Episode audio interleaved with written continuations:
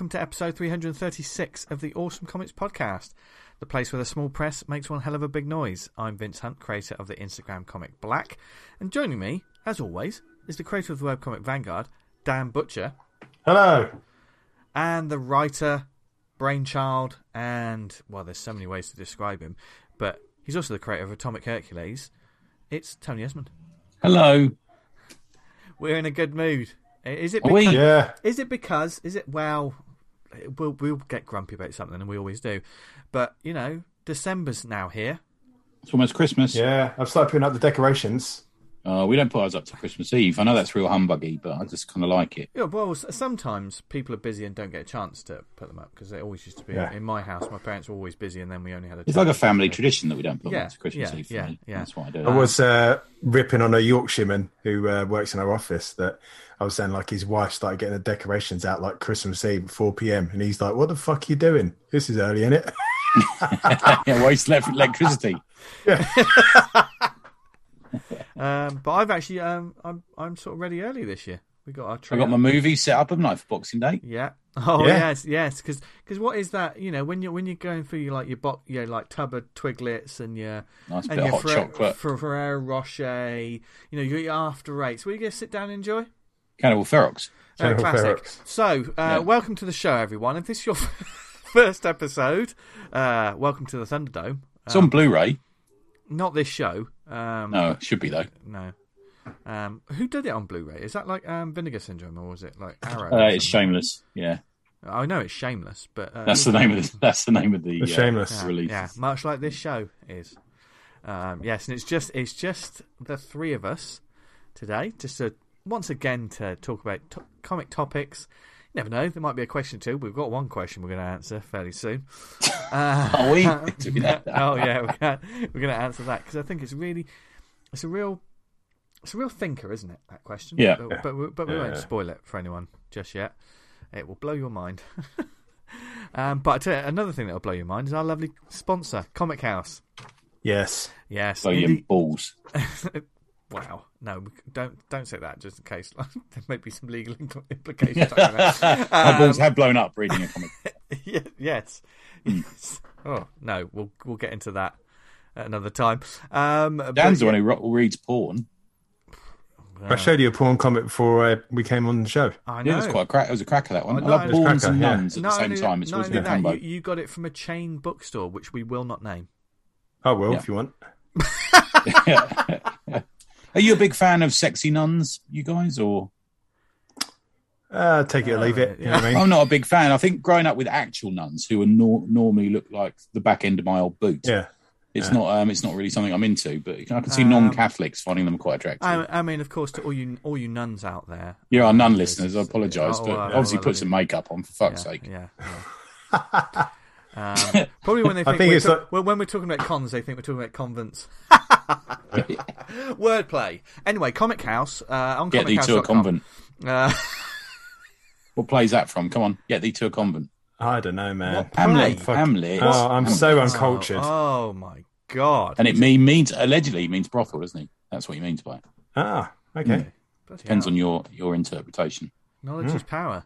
Thank you. Um, Go, carry on. Sorry, I interrupted you. yeah, that's all right. Not that I keep trying to. It, it, it, just happens. yeah. every, every week around this time during the ad. No, um, if you go to comichaus.com, you'll see a huge section of titles on the Comichaus database. Um, if you self publish, you can list your book on there as well and start selling it. Another avenue to start selling your book straight away. They also have an app which they want as many comics as possible to be added to. So if you've got digital comics lying around and you don't know when you're going to be at a convention or, or anywhere, it's another avenue to get your work out there in front of fresh eyes and also maybe make a little bit of cheddar as well. You never know. Um, they have a feature section on their site, and it's basically like Netflix for comics. It's like a streaming service. Only three pounds a month, you get access to an enormous library of digital indie comics that's growing all the time. For instance, what's on there at the moment, Dan? Well, last week I mentioned the, the slew of titles uh, uploaded by Frank the writer and how bitterly disappointed after reading the letters from uh, listeners uh, that, that he hadn't put the covers on. So after a kind of a letter camp, letter writing campaign organised by myself, he's updated the books and they've all got covers hold on. on, hold on. When you said, uh, was it a furious leafleting campaign? Was it? Yes. Um, Was it like the So letter, we- the letter writing campaign I made against um, ginger spice during the nineties? A little less legal action involved. yeah, yeah, Yeah, a little yeah. less pubic hair involved in Yeah. each envelope.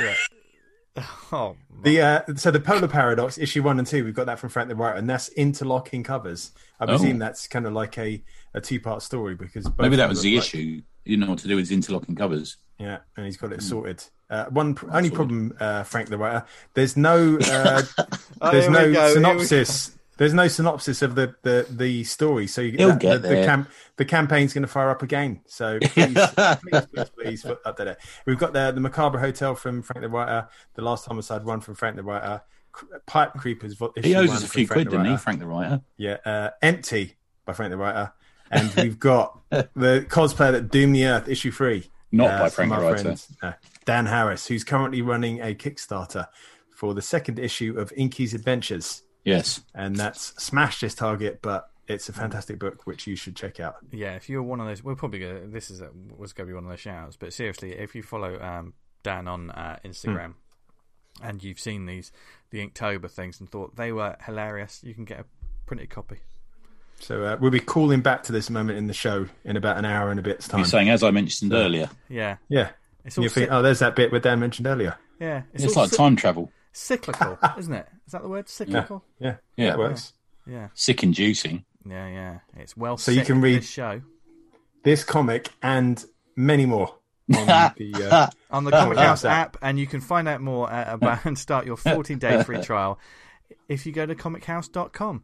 Also, if you go to Comichaus, you can be, be part of the British Library as well. You can check Yeah. Oh, yeah. and get your books added to the British Library. Oh, the British Library. Yeah. I'm a member of the British Library, and I go to the. You get access to their little restaurant upstairs. It's nice. Hmm. Oh, lovely. Yeah. If you ever listen to the show and think, what are they wankers know about comics? You can read our comics on Comichaus and then Yes. solidify the knowledge that we do know very little about maybe. no, we've got the the the three hosts have got comics on Comichaus and uh, yeah, they were worth A checking out, variety in of, my di- of, di- of different uh, genres and stories and everything. And every time you read them, we make money. So Yeah. there's and, no a- and an angel gets his wings. Yeah. That, is that how it works? that's, if that's metaphor for taking drugs, yes. Yeah, or wanking. Or maybe How can that just- be a metaphor for or, wanking? or maybe just Every time an angel Haribo. decks its wings, Yeah. we're all sitting around at Christmas and it comes on. Every angel Oh gets yeah, its wings, oh yeah. I, I- masturbate like, no, furiously. No, that'd be, that'd be that'd be awful. If we're all sat in the same room, that happens. Dan starts snorting a line. You start jerking off. What am I doing? Eating a bag of Haribo? Yeah. I mean, fucking- What on your own, you greedy guts? No, we're Share that Film it. about. Well, I mean, Filming it for to be, OnlyFans, honest, to I be hope. honest, Tony, if I've opened a bag of Haribo and you're doing what you said you were going to do, I I am not offering the bag to you. No, you can lift, take one out and hand it to me, or throw it at me. Throw it at me. Yeah, I think you can that's fair. seagull me with a Haribo. Just, just trying to uh, land a three pointer when you're doing your O face. Anyway, welcome to the welcome to the show. Doesn't take long. It You won't does- finish the whole bag. You could try and do like a hoopla with one of the ring Haribos onto Tony's. Just hit me on the top of the knob. remember. It's like that ti time I was at a party. I told you someone hit someone on the knob with the spoon out of the potato salad. Oh God! They put it back as well in, didn't they? If- Yeah. If you were gonna like throw a Haribo, um, if you want to sponsor us Haribo, we're, we're more than welcome. Uh, we'll we'll accept emails. Um, if you're gonna try and get one into like someone's open mouth, what's the easiest one to do? I don't know. I don't eat Haribo, do I? Because it's not vegetarian. Uh, you can You've- get vegetarian you've seen- Haribo. Oh, can't you you? can. Yeah, Yeah, that's true. Yeah.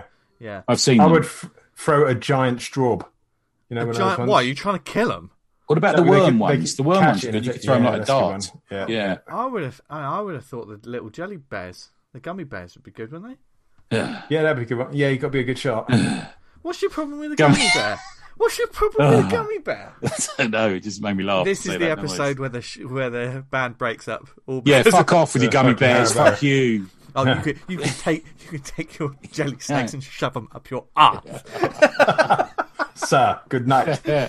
Yeah, and you gotta find one to talk strawbs. Anyway, welcome to. They're too sugary sometimes. They're too bitter, aren't they? Yeah. yeah, yeah. I do love a Tangfastic though. Anyway, what were we talking about? Oh, hmm. comics. We're here to talk about. Yeah. comics. Yes. Um, December has started, and we've got some fun stuff coming up for the rest of uh, December. Um, We have. in- including next week's episode. Something we haven't. I'm surprised we haven't done this before. Yeah. um, talked about. Um, It's almost, I was thinking of you as I was writing some stuff. It's almost like we've created a little cast of characters, like a role playing game, isn't it? We have, yeah. Yeah. hmm. um, but if you're thinking about getting gifts for people at Christmas, Horace and Rosemary. I'll tell you what, it's tricky. It's tricky. it's tricky. Well, the awesome pod and a guest might be able to help you next week. Yes. Yes. and we've got some, and we also we're going to be talking about the year that was, and our our, our fave books, and um, We got a motherfucking quiz. Got the quiz. and and the mother um effing quiz.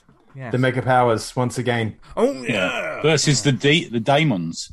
Oh god, the speed daemons. That was a genius idea of mine, calling them that. Yeah. Well, it was an idea. I'm not saying it's a genius.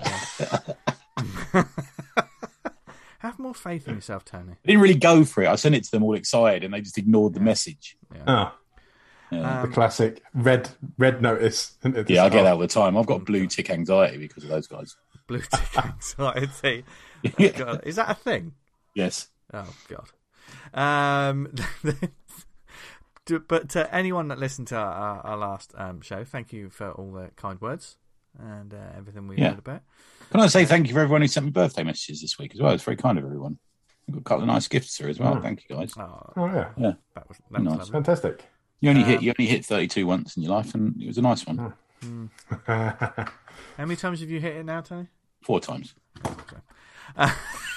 I've hit it a load of times, my friend. Oh, Yeah. uh, oh god. we could uh, Oh god. we could start off the show by uh, revisiting a topic which a Yeah, please, please last start. Oh, bring please, let's just- please start just the show, stir the Dan. I think it's about Vince. time we started the show. week. Please, Foot, Dan. foot down straight away. We we talked about the uh, cost of comics Vince did. Vince. to yeah. Vince was did. like a, in a pulpit. He was one of those fiery preachers. No, honestly, when when he Vince started talking about the ads to page ratio, I was like, you know what? I'd never considered that, and it's such a great point.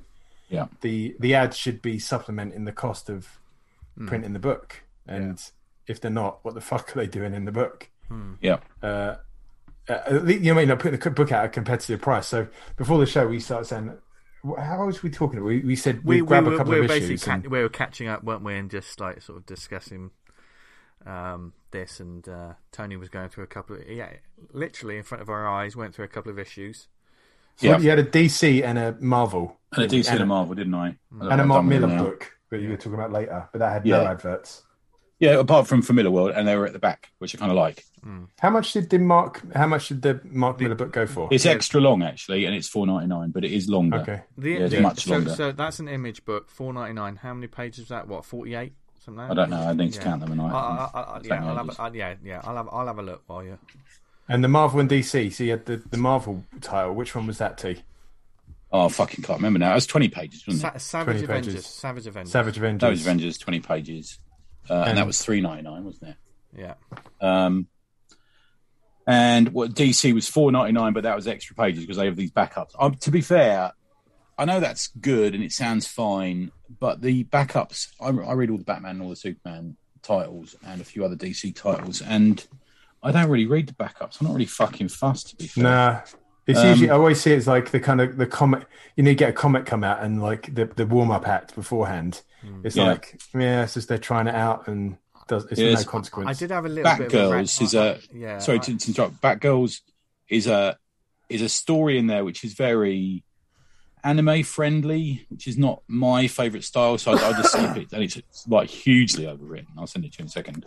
Um, Okay. And then there's also special sneak preview of Batgirls in the back of it. So I don't really know what that is. They've like, Okay. is there a Batgirls comic coming out or something? Oh, you know, it's sort of- know. I'll send you the picture of this Batgirls page, and you can tell me whether you think it's overwritten or not. Yeah, I mean, Um, yeah, I did sort of mention like backups in comics and How- stuff are very. Yeah. How effective do you think comic advertising is it, within to advertise other products coming out from It's, a publisher? It's it's interesting because um, events and stuff I'm interested in. If I'm following that, Yeah. that yeah, I look at that. You know, you know, if it was Secret Wars back in the day when we were that age, we go, "Oh, look, Secret Wars is coming." You know, Yeah. it's a bit like that, isn't there? Yeah. Fuck Yeah. me, that's a lot of text. That Isn't that just? but Yeah. but do you think do you think those adverts are as well handled or or designed now? They a lot of the time they just sort of blend in with everything else, isn't it? Well, one of the ones we were looking at was Wastelanders, which was in the Savage Avengers, wasn't there? The uh, this new sort of cross event thing because you know we've got um, you know you got a Star Lord in the in the sort of um, Old Man Wolverine, Old Man Logan, and you've got the obviously the Hawkeye stuff. So it's got this sort of double page spread for Marvel Wastelanders. But then further in the into the issue, there's another advert for Wastelanders, another page. I Right. well, why is why is there both these things? You know, it's a bit of a waste of a page, yeah. really. Yeah. yeah. Um, And, Uh, and, so, I Hmm. don't know. It's just the prices that you're paying for these comics as well. 38, uh, 38 pages of story from the looks of that. Um, that Millar. Mark book. Millar. So that's good, and that's Yeah, almost a that's BD good, length, yeah. Yeah, it's only what, eight pages, Because eight pages I've less. worked on print publications before, and like you have to constantly juggle that the page count to like to be profitable. Yeah. And if you're putting in house ads and fillers, they don't pay essentially. So Right. you've, you've got to be careful in what you're doing. But I don't know. I don't know how they do it in house. Like, what's the, the thought behind it? Yeah, it's hard to work. I think they must. It's all different reasons. When you look at the Mark Yeah. Millar one, he's got one for his comic of Jupiter's Legacy Requiem. He's got Hmm. another double page spread of all of his or a load of his books that he's made, and then you've also but you've also got another another for the Magic Order series too. But you've got an advert for Super Crooks, which is the cartoon on Netflix. Okay. So you know See- who who pays who for what on that is a difficult. Mm. You know. Um, I imagine that for first issue though, to say like this is the other titles I've got out because the Oh, first issue sales yeah. are, are, are going to be big, aren't they? A lot bigger than Yeah. any other issue f- across the board here. Not saying just in this case, Yeah. but so to sort of have uh, advertising the other titles by the same creative team or writer. That seems Yeah. like I an I absolute mean, totally Millar- sensible Millar's- I've, I've certainly supremely gone and bought something. Yeah. Oh, completely, man. Yeah. Yeah, yeah. And this is also, it's fair to say, not not just savvy, which I do admire. You know, he's a professional dude, but it's fucking amazing. right. Yeah, It's a that great does- comic. That Yeah. really helps, doesn't it? Yeah. Yeah. Yeah. Yeah. When it's not just treading Well. I'm gonna, I'm gonna. It's gonna be one of my recommends later. So yeah, you know, yeah, listen yeah. out for that. So, so really that's great why we haven't said the name of it yet. Oh, okay. Yeah. Right. yeah, yeah. Um, But yeah, I mean, if you, a lot of people probably already know what we're talking about. But this is just Yeah. we're, we're just talk, using this as a, an example, like the image compared to the Marvel or DC, and and so we were talking about. Um, I mean, we're not going to cover a lot of the ground that I did in my um my speech, my rant, whatever it was. I Could you TED talk. Sum it up in case someone wasn't listening. What's the kind of the gist of it? um, Yeah. So Basically, what's getting comics, comics are too comics too expensive. Comics. that- Um, I, I think one. of- Um, I think comics are outpricing themselves in Western comics are outpricing themselves Yeah. into oblivion, is what Yeah. I said. Um, there is not enough uh, quality content for the price that people are paying. Also, um, comics are inherently are a, as much as we love them as an art form, we also have to remember they're a product to be consumed Mass and- media, mass, mass, market. Yes, a product. mass, a mass market. We all love telling stories, but also if you like telling stories, you want people to see those stories. So therefore, it becomes a product that goes out into the the greater wide Well, world. Well, these companies do. Fuck me. Do you know what I mean? They're yeah. paying Mm. wages to staff and freelancers. and yeah, and I think more than more than ever before. Um, this is probably um, added to what I, I talked about last week. More than ever before. Um, before you could say that comics were their own thing. They're in their bubble. You know, they, they weren't competing about any, against anyone else because comics were competing against other comics, other publishers and stuff. Now, comics are competing for your attention, and it's an attention where we live in a streaming world. Whether that be whether that be live streaming video games, whether that be streaming movies, TV shows, whether that whether that be like you know everything's digital and everything's f- fighting for your attention. Um, comics have to work harder than ever, and if sometimes we we've all rented a movie and just thought that was a waste of money. yeah, Um, Yeah. And and sometimes when you've you've rented a movie, there's a, I mean, I mean they're fairly uh, renting a movie is really expensive these days, but value for money per minute compared to per page. I mean, we're not going to do the maths on it, but no. you know, it's Tom Curry said this to me over Thought Bubble. Like he he, he uses that equation, and he says obviously that goes out the window with comics, and he's like, yeah, he's completely right because yeah, it's fucking yeah. nuts. People, but uh, and uh, comics have been going for, you know, I mean, there's many reasons why comics have been going for so- so long, but go because people love them, and people love them because they feel like, um, it's accessible to them in so many ways. Um, and it, it's brilliant that comics are more accessible for for for the, the greatest diversity of readers than ever before. Um, so, and Yeah, they I- can just torrent them. yeah, Yeah. yeah, yeah. But you know, comics of all stories, genres, cultures, creeds, everything is, is available now. So in some ways, I'm just sort of saying, please don't price everyone out of it because if they try it and it's t- and they can't afford to keep doing it, they're not going to keep reading it. Just stop. Yeah. You know, if it's and I, I think sometimes. I mean, I think I think we sort of um, lowered the guns, focused the guns a little, little bit on the the bigger publishers, but I think across the board it's Oh man, small press in India Yeah. is still doing it. I, Yeah. I mean, I mentioned Yeah. the ones on the shelf at Gosh that are s- Yeah. stupidly overpriced. yeah, Yeah. yeah, yeah, But this, but as always, the, the the footnote is for this. Yes, we know how much it, how much effort it takes to do this, how much uh, blood, sweat, tears, and then Yeah, your, yeah. your your money to make your make your comics on top of it. We already know if you're making comics, you're making a loss all the time. Um, but it's when it's I, I- I think sometimes you have to be the devil's advocate and step into that. Well, what is this to people that don't that don't care about your social media rating, that don't care about anything? They just want to read some stories. Are they going to read? Which I hope is the most Yeah. people. Yeah, it has to. Yeah. Be. It has to be. You have to appeal to You'd people. hope that, so, wouldn't you? You have Yeah. to appeal that people to people that don't know you because If you're just selling to people you know, it's Yeah. it's Yeah. rather cheap, and Well, I'd be worried about that. Yeah. If you, Yeah. your sales are bleeding out, readers are, uh, uh, as far as I can tell, from what I've read and seen, readers are, readership's dropping, sales are dropping, Yeah. and generally everything's on a kind of a, a downward slide. Yeah. And it's like you got to ask yourself hard questions. Yeah. How how do we tackle it? What's the issue, and how do you tackle Yeah. it and Yeah. res- reverse And- it? And I think I think that is that that's the case for you know a certain area in the American comic book industry, but not everyone. yeah, Yes, manga's on the, yeah. manga's on the rise. YA's you know to a certain extent come, Yeah. comes and goes, but is on the rise. You know, there's some good selling books at Marvel and DC, and there's an awful lot. And even um, what's her name said it? Um, who's the, the Captain Marvel woman? Um, Oh, Kelly Sue DeConnick. Uh, Kelly Sue Sue DeConnick DeConnick, said yeah. it. She said like all the middle tier books, she doesn't know how they survive. Yeah. She You said s- good numbers that were got you cancelled back in the day, and now numbers you go, wow, look, look at this. We're, we're fucking doing big, big numbers, Yeah. but that would have got you cancelled back in the day. yeah, So But we you- can't you just live off that reboot No, no, no. one, and you know, Yeah, because we're we're just gonna sighted. It's gonna be the death of a thousand cuts. Eventually, we're just gonna be just bled out, and there's just it's not going to be there anymore. And Yeah. none. If you're listening to this, I can you can guarantee you don't want that, and oh, neither do we. no.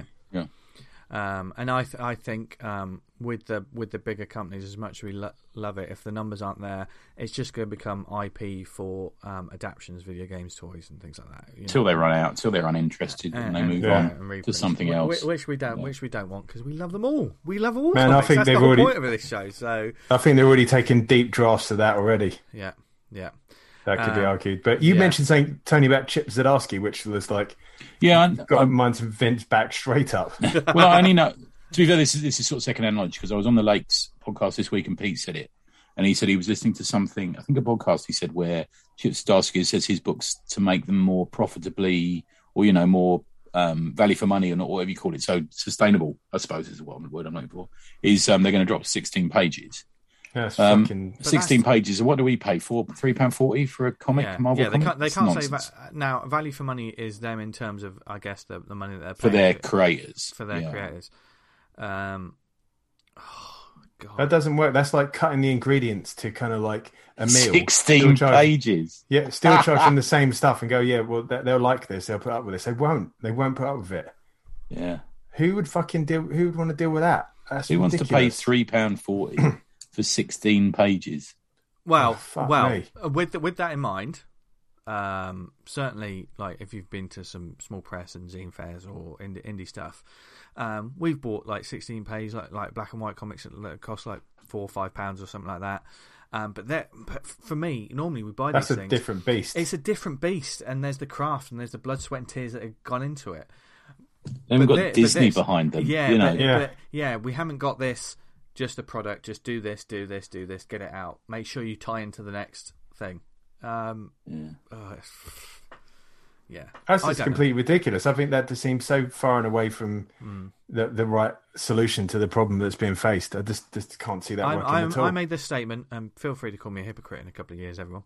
Um, I made this statement before we started recording. I'm never going to buy another Marvel uh, single issue, new single issue trades. ever again. Yeah. I'm gonna get tra- I'm gonna get trades if the story's good, um, which probably means that the wish list is gonna be massive because I'll never get around to buying them, or I will enjoy some classic uh, comics from the big publishers uh, by picking up the old issues at Comic Marts. Um, but I'm I'm I've made my decision with my wallet. In in the words of somebody I used to work with, who used to say this all the time, and he used to always make me laugh. I think I've got mug written across my forehead Yeah, because you- I am, and I feel honestly, every time I go to the counter and pay like 150 quid, You- I'm like, and- what am I doing? Why am I doing yeah. this? Yeah. yeah. I think in some in some ways there has to be a point, Tony, when you're going to cut off. And and Yeah. over the next couple of years, I'm not saying now. I'm not saying you should, um, but I think there will be a point if it keeps going like it's going. you The just- thing you is, for me, man, it's like a 50 year habit now. Yeah. You know, I mean, if they And did it's- that thing, this the 16 page, surely for that that would be for you like that's fucking Yeah. too much. yeah, yeah, depends on the creator and it depends on the comic. Um, and if I, so for example, I bought every single issue of the X Men. I bought Yeah. every Captain America, every Avengers. You know, you name it. Do you? I don't know, man. I just I'm such an Yeah. addict. I don't know. yeah. I'm yeah. an embarrassing addict. But but you know. also at the same same time, man, you know, with, with with other addictions, it's great when you start, and then in the end, you're just hurting yourself. till I'm just getting my back doors smashed in by a trucker in the back of a services. You know, it's like heroin, isn't Yeah. it? They're just Yeah. bashing my back doors in in Um, comic shops now. Um, uh, Feel free to quote me. um, but yeah, but but also it's. I think there are readers like you, Tony, like that. Um, the they depend on us, man, and the- we're an open wallet the- to them. yeah, They the fucking Yeah. But the thing Yeah. is, you're kind of dwindling, my friend. we are. Oh yeah, Yeah, that's yeah. It's, yeah, it's dwindling. Yeah, Mm. You're That's my you're point. The whole point you're, is that you're the last line of defense, and a, a lot of this, a lot of the loyal readers are the ones that have been reading for a long time, and they're they're also sometimes like the people that get their backs up about everything and, and kick off like this social media nonsense. And I think there's a Yeah, also so- a, a big, big, substantial part of those people who kick off who ain't never fucking read it, as Yeah. well as we exactly, all know. But exactly, exactly. yeah, I think It's some of them frustrating when because we. oh, Sorry to interrupt, Dan, but we've invested Sorry. in these characters for Yeah. some of them for 50 years for me, and I'm like, I don't want to see them just changed all of a sudden for Yeah. some fashion or. You know, and it's a bit like that for me sometimes. it's like that creator who said, uh, "Oh, like what? What is it with dudes and Swamp Thing?"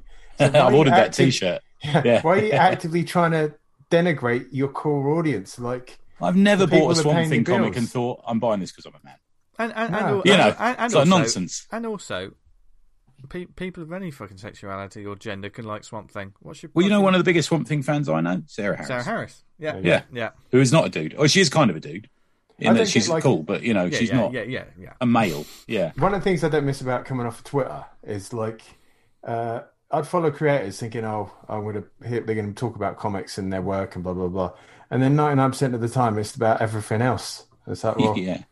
'cause you- you're working on a comic, man. Like, fucking talk about it. What, Well, what's- funny, I was just going on? chatting to Strotty about this. He was saying, you know, because I said I've come. He said I've, I've come off Twitter, and I said it's like a weight is lifted, man.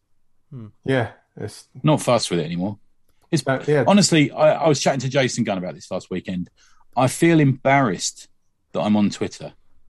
I feel embarrassed because it's just fucking baby talk. Yeah, it's crap. It's fucking, em- it's childish. yeah, But I it's- really don't like it on It's, anymore. it's social media. Yeah, it is, man. That's it. So- that is social media, isn't it? Yeah, yeah. Um, but of course, if you follow us on Twitter or Instagram, Yeah, uh, please, yeah, please, please let us know what you thought of the show. Um, Yeah, we- but no, we- but like, I quite like it when there's like someone that says, I was going uh, to segue into a Twitter question then. I, I quite like the old kind of like here's here's a question, here's a poll, here's that, and there's something relevant rather than oh I took my dog out today. Or Yeah. Oh, it's, Uh, that's oh, it's wrong, my 'cause birthday sometimes it- today.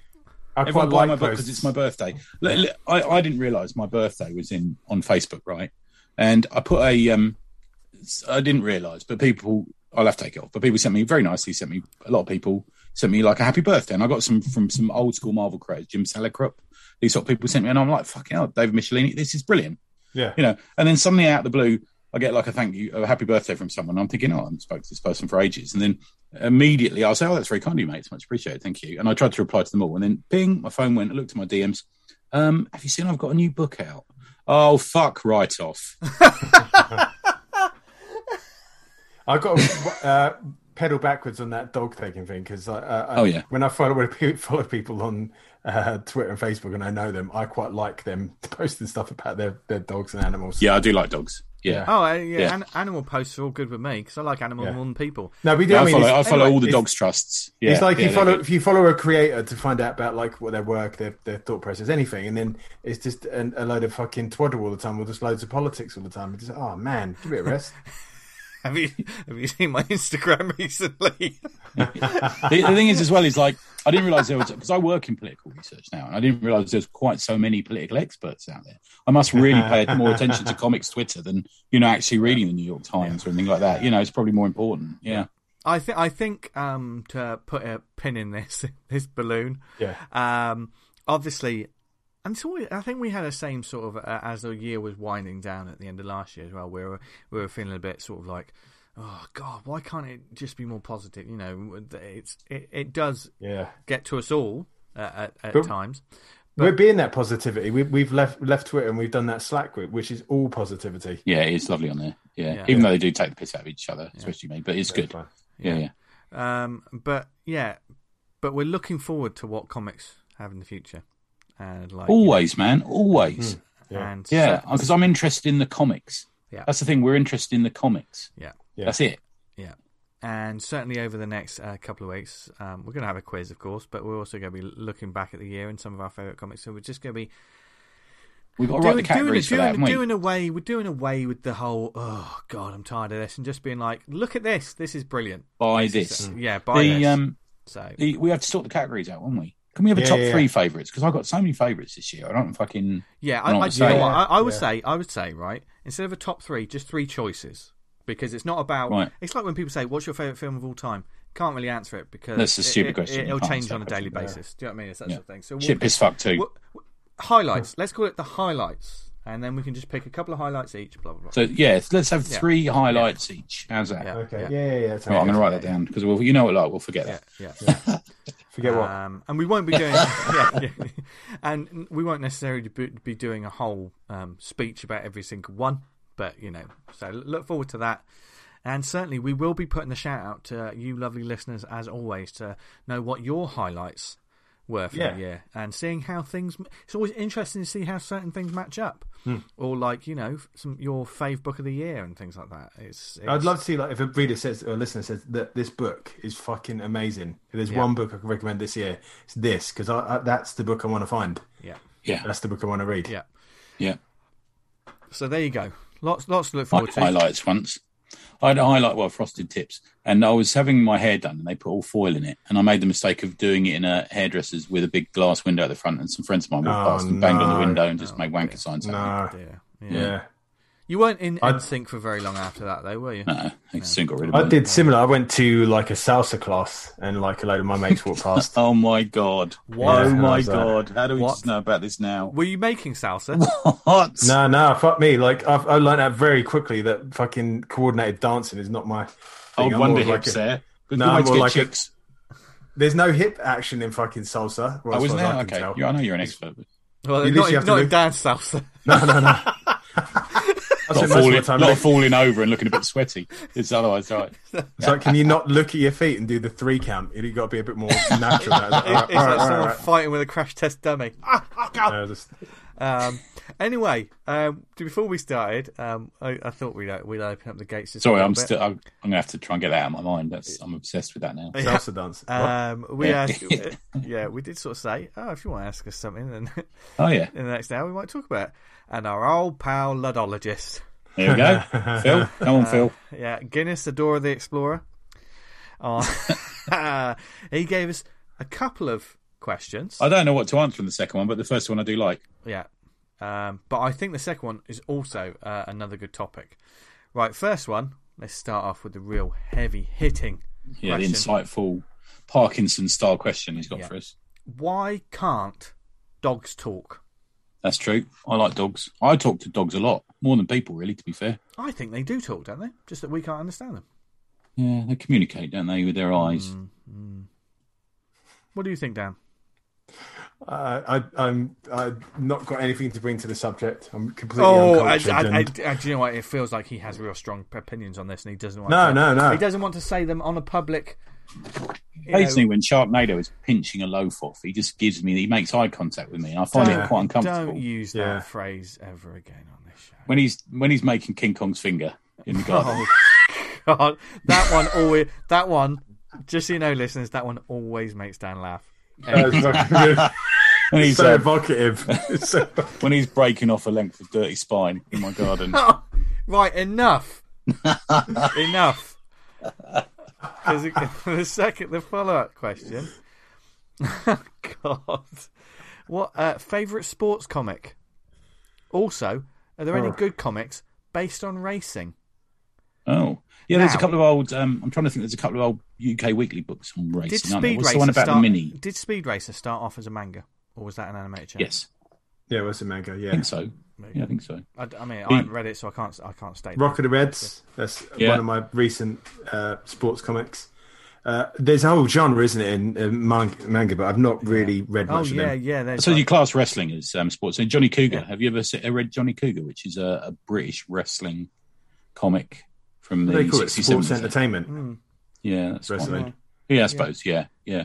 yeah. But that was more. He, he, he, Big Daddy and Giant Haystacks would fight him in the Hmm. odd issue and things like Yeah. that as well. And it was always like a detective story going Re- on in the wrestling in comics can can be Yeah. a, can be a strange thing sometimes because like um, sometimes it works really well, like the Legend of La Mariposa and stuff, and takes it in a truly fantastical aspect. But you know, when you have like the WWE and they're sort Yeah. of like glorified over the top, sort of these weird stories of things that I don't know. I, I I can't break through that wall. that wall. I think you got, like, keep- Yeah, don't do what they're doing on the screen. You got to push it a little bit, like uh, Damien's Yeah. done with the Galaxy Grappling Alliance. Yeah. You like, Yeah. Yeah, or Reckless push it a bit. Wrestlers as well. Reckless yeah. Wrestlers. Yeah. Yeah. Lucas Crouchak's fucking Stars Rising Man. I'm really pleased for him. He's in um, Comics Journal last month.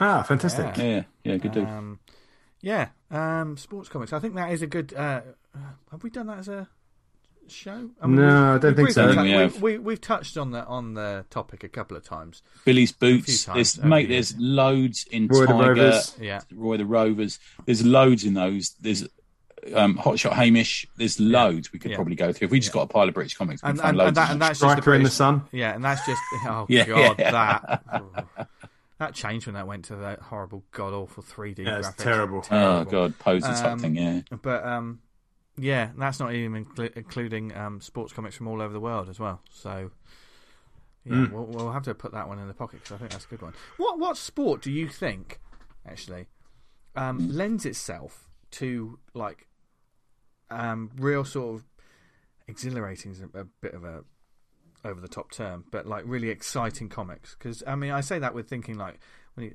when he says racing, you know. Having car racing and car chases and stuff like that, you can make some real dynamic. A Yeah. Cannonball Run type something Yeah, like that in yeah. a comic. I'd, I'd read. I mean, I genuinely never read football comics until um, Rock of the Reds, and um, and then I got all those. Do you remember I got all those annuals through from Barrie Tomlinson? Yeah. And and I Already read. Roy the Rovers and fucking hell, man, there's such an art to those books, those stories. They really are good.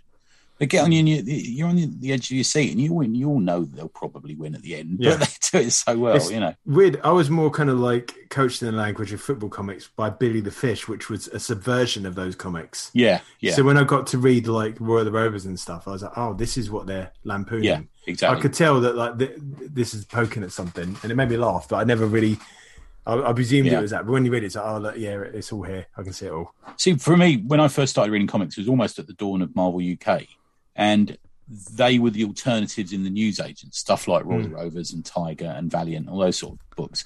And if there was no Marvel comics in there, I would get bought that. So I read the occasional one, um, and I mean they're, they're very evocative of the time, aren't they? And they're very, they're almost there's a there's a huge bucket load of nostalgia stuck in them. But a lot of them, the art, especially, you know, the, the fucking twenty panels on a page, sometimes they are really well done. Some of them, you know. Yeah, yeah. I'll tell you what. I'll tell you what, listeners. Um, we'll put a little uh, question out for you now, because start of the year, start of next year, uh, we're going to do a topic month or a genre month. Pardon me. we're going to do sports for one show.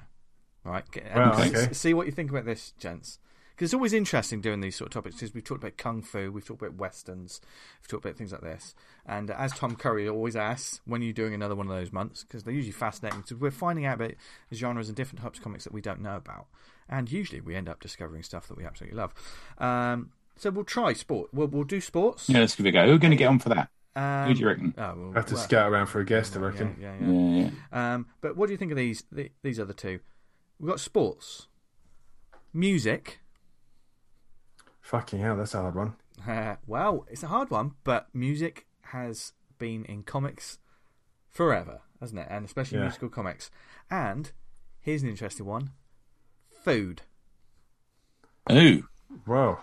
What do you think about Yeah. that? That's as if there are a few, aren't there? Yeah, especially Yeah. some Cooking, mangas yeah. as well. Cooking Yeah. comic. and certainly um, when we when it comes to food, you read a book, and th- I mean nostalgia and everything, and I think it's always about like sights, smells, and and memory, isn't it? Like there's nothing that will make make you sort of feel emotional. Oh, some like food. smells really take me back things. You know, some yeah, sme- smells. but food is certainly something that's a very personal to people. Um, so I, I think it's almost these topics should be something that's very personal to the reader. Like music is a very personal thing, food is a very personal thing, sports can be a very personal thing. What is the fourth one for the month, listeners? Oh What- yeah, let's let's have a. Okay. Do you want to put put it out to you. do a little poll, Dan? Yeah. Okay. Well, give, You us, polls, give you? us give us some Yeah. suggestions. Oh, yeah. Give us some suggestions in um in the different avenues. Obviously, we've got the Slack. We'll have um the Twitter thread when this uh, goes live. We'll have the Facebook as well. Um, give us some suggestions of the different topics, and um, yeah, we'll put them in a poll, and we'll add that one. Yeah, they can Yeah. all go in the poll, can't they? Yeah, yeah. Yeah, Yeah, good I'll- shout. I, think Yeah. I, I think that I think that'd be fun because um, and another fun thing about these things, like, like I, I just mentioned, is like we end up discovering stuff, especially when you get someone on that. I think Drew Hurd's done a cooking comic. Yeah, there's um I think so. Yeah. al- also there's that um oh who's the chef? Um, oh, I Have to forgot. see, He yeah. he, uh, he um he unfortunately Oh yeah, um, Fingerman did some stuff. Bourd- with him, didn't Bourdain. Is it Bourdain? Yeah. yeah, Yeah, that's right. I guess yeah. if people know of He some, they have to let us know. books. Yes, Yeah. exactly. So um, we will um, put out some posts in the lead up to it. But um, it's- it's a genre month with a little bit of a twist, a personal genre month. How's that? he? Yeah. That sounds quite fun. for- Nodologies on, on, on a rip here. He's asked us another question as well. Oh, right, go on. Yeah, well, you can ask Okay. that then, Tony. Go on. Okay, so he's, it's actually two questions. So don't be greedy, Phil. Um, favorite and favorite and least favorite things to draw, or subjects to write about. So, what are your favorite? You two, you ask. What are your favorite and least favorite things to draw? So, favorite things. Uh, Your favorite things to draw. Um, probably favourite things to draw. Um, Oops. fight, fight scenes, I think. yeah. Oh, okay. S- Stuff with if it was action and energy, it's easier to kind of get going as a like if, the true measure of an artist is how they handle a conversation between two people. If you can make Oh, that readable and Yeah, flowing, Hmm. doing a fight sequence it, that should be no problem. But if you're kind of like having a, a, a exposition between Mary Jane and Peter Parker in like a bedsit or something, well not Yeah. bedsit, a Manhattan apartment, Yeah. it's like oh fuck me, you got to keep this interesting for four pages. That's challenging. Yeah. Okay. I, I think um, one of the least favourite things. I mean, obviously, we could say like you know cars, horses, Horses and- or bicycles and, or something, animals yeah, and stuff. yeah. They're always they're it's hugely difficult. Um, so yeah, you could say Not that. penises, is it? Another one to think. Another one to think about. Jesus. I got notebooks and notebooks. Jesus, you don't like drawing Yeah, Jesus? Jesus. Why do you? I don't mind drawing Jesus. Um, but I think one of the things that I always find is, is extremely challenging, very difficult, um, and you have to roll with me on this one, is elements.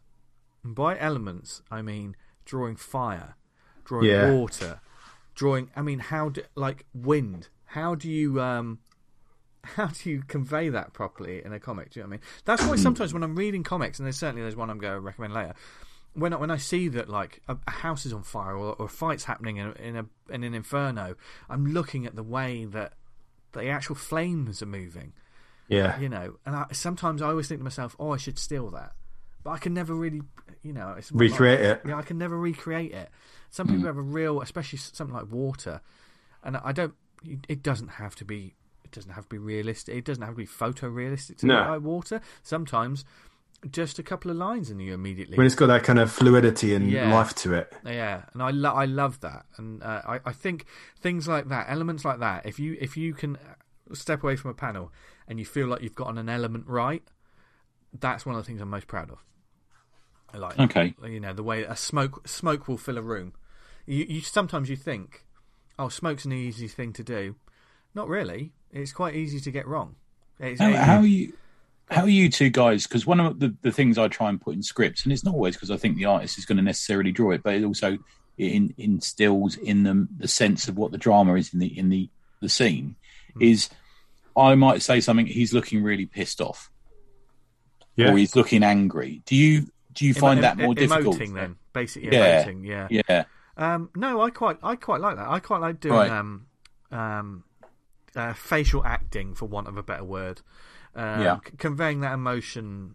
You know, I, I quite like doing that, and certainly when it Well, comes, if to, a- if- comes to a lot of comedy, the art- yeah. If the, art, the the writer's telling you that's the direction, that's what they look for, from from their face.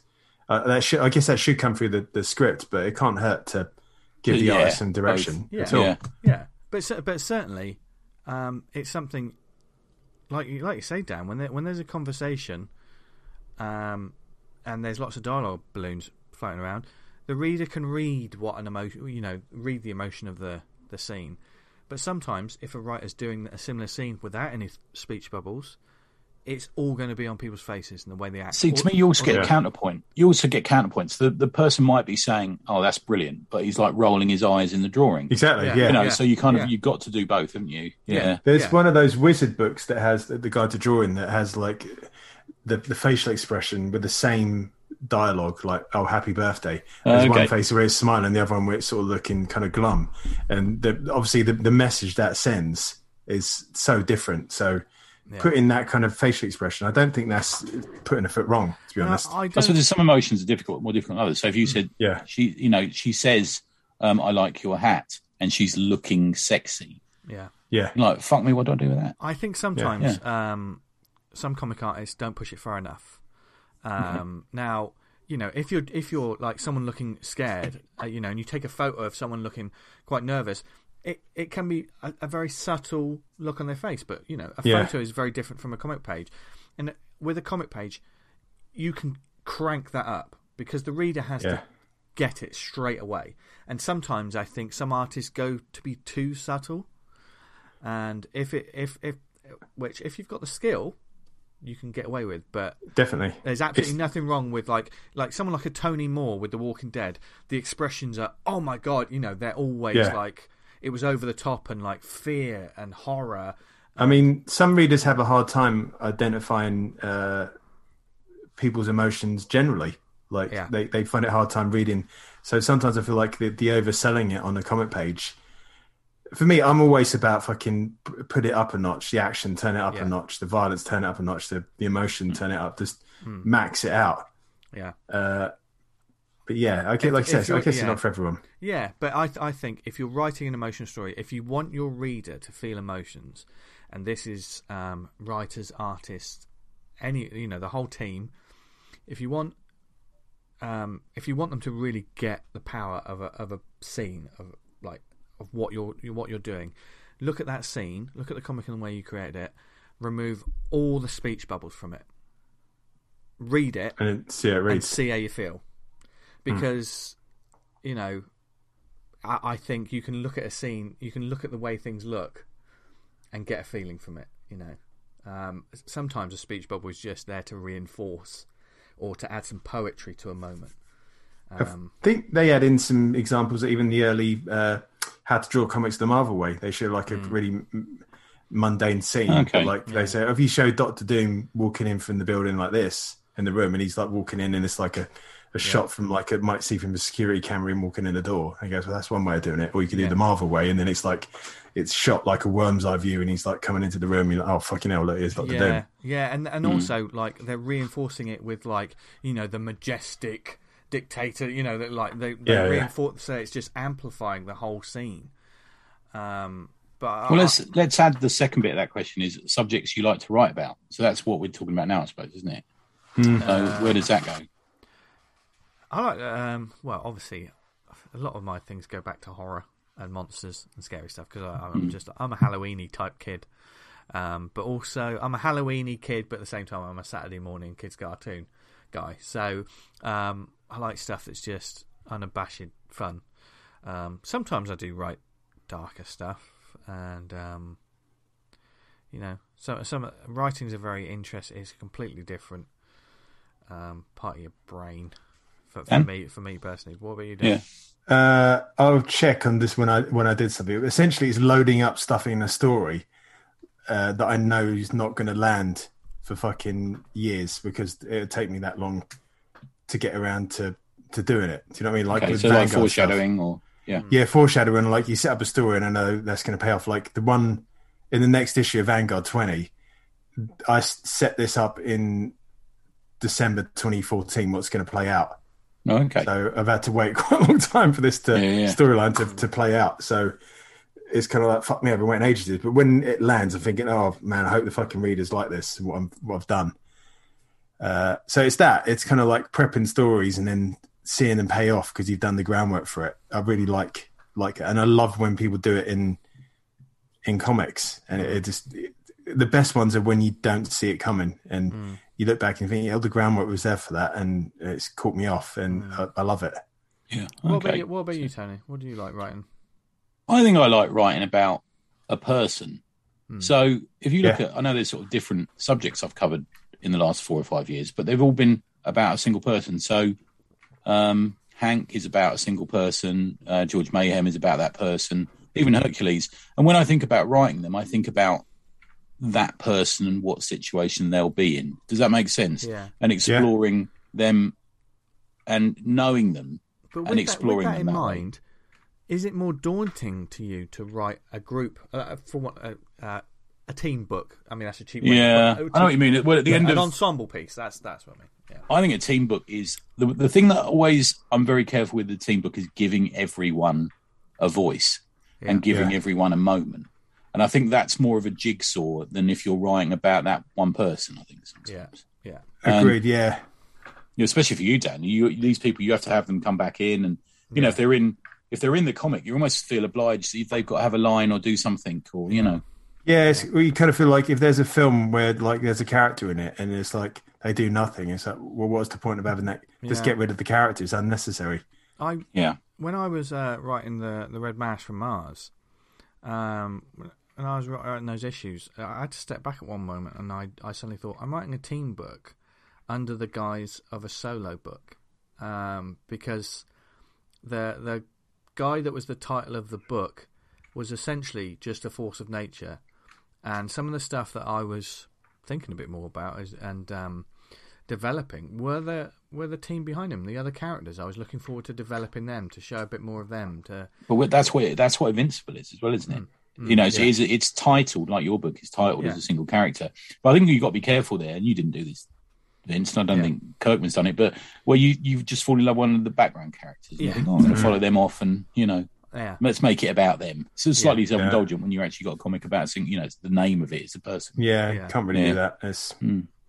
yeah, it's it's very um, it's very. I really live. I. I like to live in the heads of these people. I really like to explore what I think they are, and you know what their motivations are, and stuff like that. And that's the bit that really excites me. Hmm. Um, I Yeah. think. yeah, yeah, I think that really comes through in your work, T. Thank you. It's kind of like the of you to the, the, so. the the sort of the characters, and like you see them explore a headspace, and the Yeah. the, the char- You see the adventure of the character. It's yeah. I mean, the Hawk character-driven. Chronicles, I suppose, was ground zero for me for that Hmm. type of thing because it was whether in prose or in comics, it's all about that voice of one person, which I kind of enjoy. Yeah. yeah, yeah. and they'll have a voice.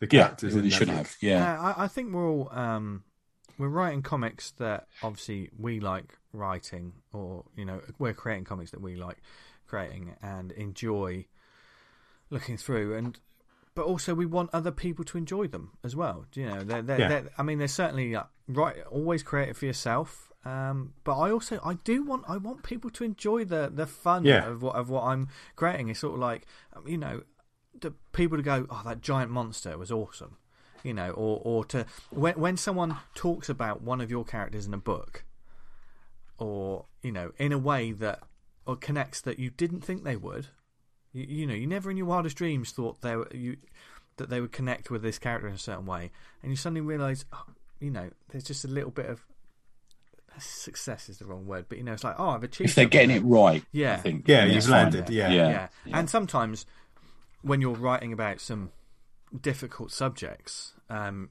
at, you know, out there. I mean, I'm not someone that's that's going to handle like a real, you know, like a tragedy or uh, something like that. I, I, you know, it's not in my wheelhouse to do something like that. But obviously, there's loads of people out there who are writing about these things and writing brilliantly about them, and it's very, some ways, is is very sort of brave to tackle that in, in a responsible way and get it right.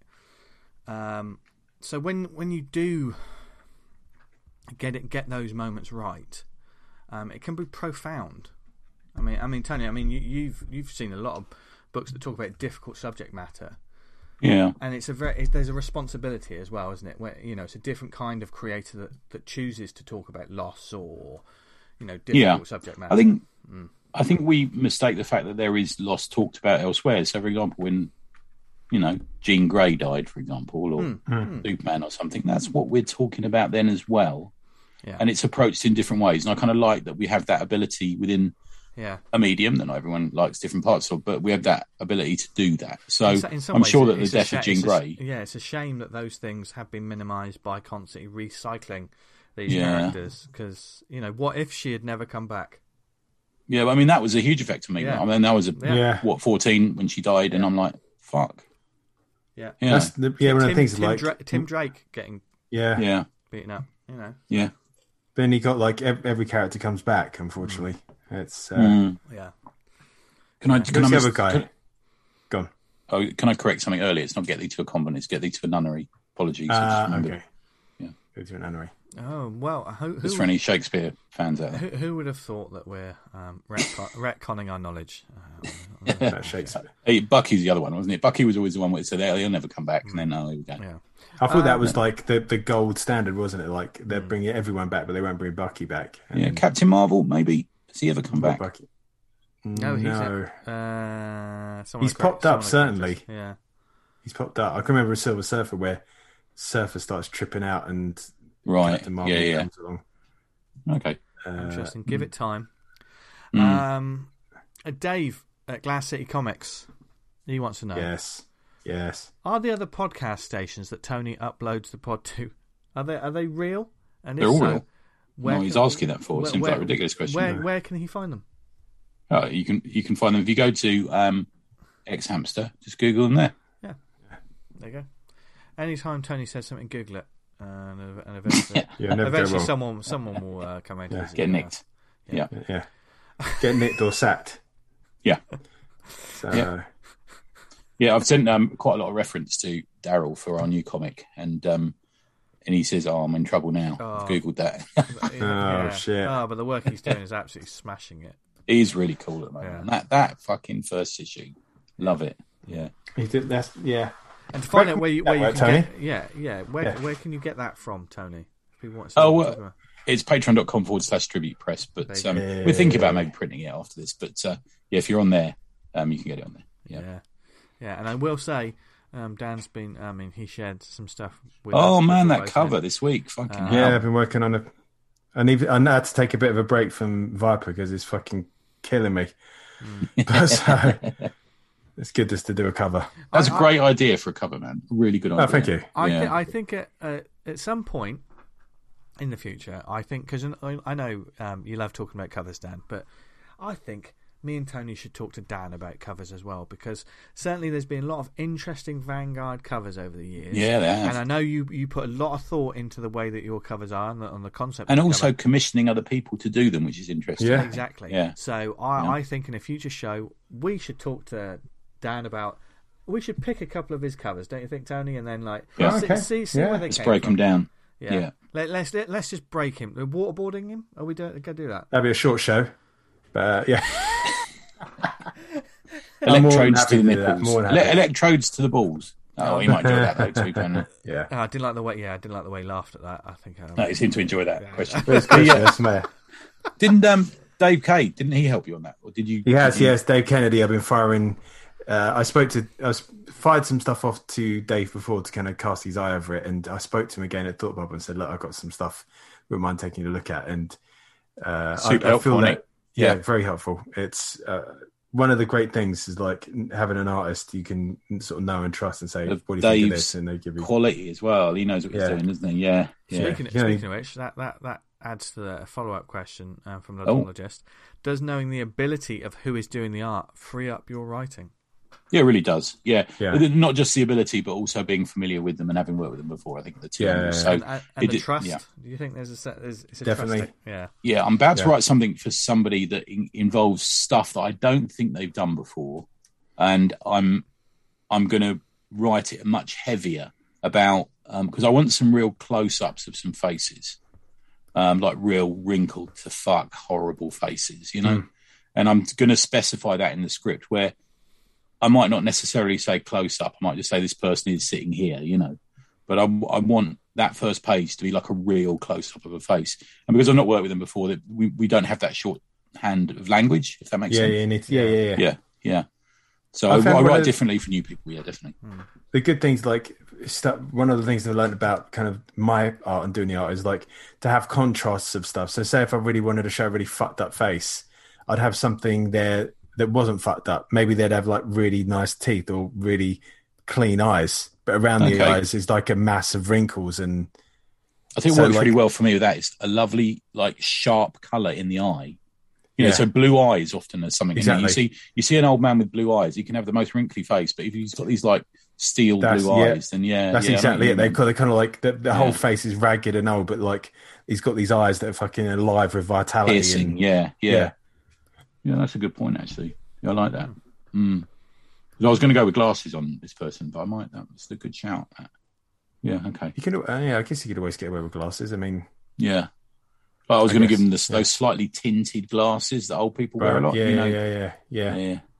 I'll send you the practice sketches I was doing. Yeah, that's really nice. Yeah. Yeah, I just like to do that now. That's an interesting thing. That might be part of it, Vince. Is when I'm writing, I like I've started drawing the people's faces before I start writing the dialogue. Is, is to get an idea who you're writing for. Yeah. Is, Yeah. that, is that something for you, right? Or do you pass that Just on for- to the artist, or is it just I do you send to- it on, but it's never like you got to stick to this. This is Yeah. this is just how I see them. You know, because I, I tend to send them everything that I've done. You know, but the um, it helps me write them. To be fair, to be able to see their face helps me write them. I suppose. Yeah, if I was doing like when I did some of the El Malvo stuff, if Ben and Luke had an idea for a character, they'd send me like a reference sheet of images, like he'd wear a jacket like this, he'd look like this, he'd kind of like this, and that's so helpful because if a writer's got an idea in mind of what they want their character to look Yeah. like, as an artist, I want to try and capture that. And Yeah, I think we all, I did that with Rachel Ball. Actually, we had a, Yeah. a lovely back and forward. I was finding people and thinking, well, more. I was thinking more this, and she she messaged back and saying that's like super helpful, just so I know, you know, this person that speaks to you in your writing is going to speak to me a bit in the drawing in a similar way, I suppose.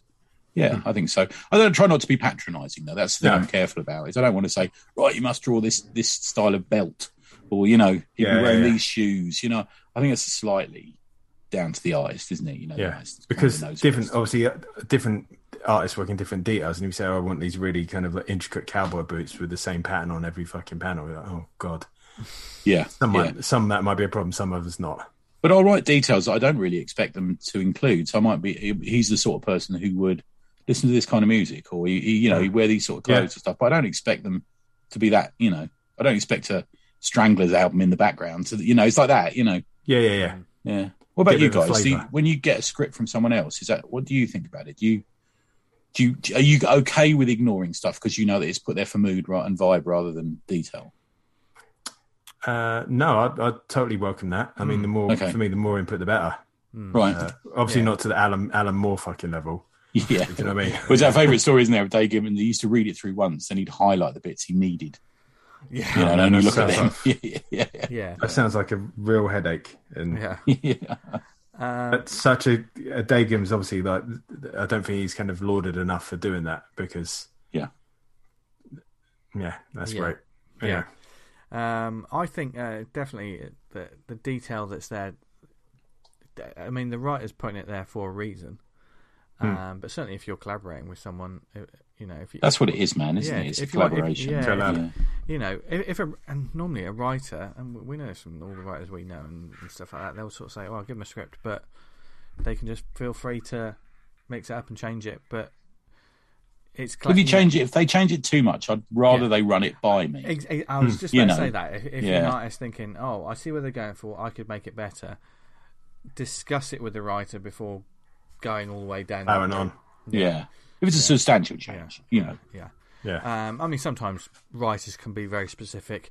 You're looking down. We're now looking down on this scene, such and such. And if the way you design your pages, if you can a different camera angle, to then just say, "Oh, I try. I'm gonna try it from here," and do a little Yeah. sketch and figure it out. You know, so whatever work works best. I think. Um, but if you're a one man band, then uh, if you're talking to yourself uh, a lot, then Yeah. maybe you got to ask yourself some questions. I was chatting to Ian and Nikki about this because Ian's writing a comic for Nikki from the Lakes, Mm. and um, he was saying he writes a script and gives it to her. And I was thinking, I said that's quite a good way to run a marriage. I might start adapting that, you know, to a marriage. So what I might, I'd like hoops on t- hoops on toast for my tea. Write it out, hand it to her.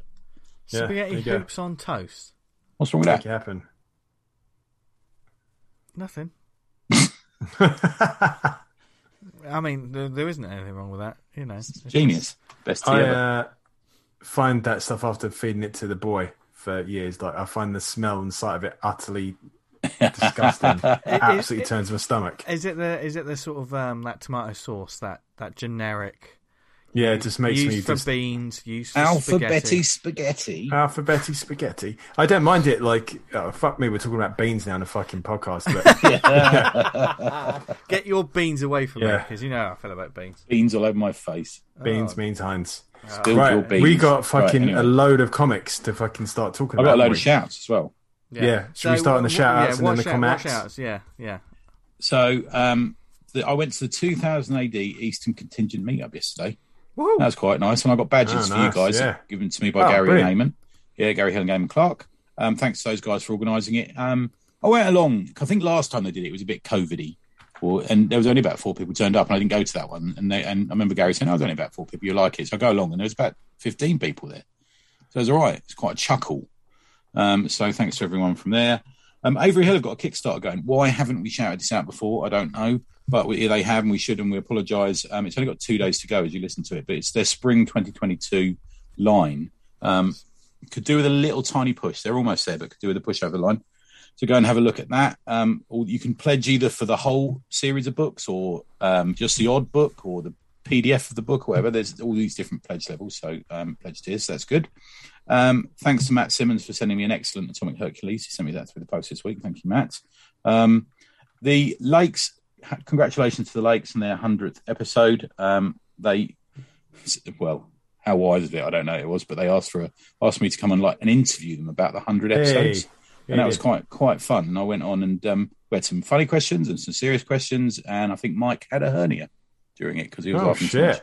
So he didn't really. Oh. He was just laughing so much. Oh, yeah. Okay, sorry. Don't worry. Don't worry about I, him. He's, uh, I, I reacted there. he got he got uh, Pete to say donkey punch once, and he was still laughing about that today. Um, uh, Bastard of the Cosmos by Shah, my our buddy. Um, eight days for you to pledge. Um, uh, some really cracking outlaw comics there, um, like a cross between Ken Landgraf and Jack Kirby. You'll, you'll really like it.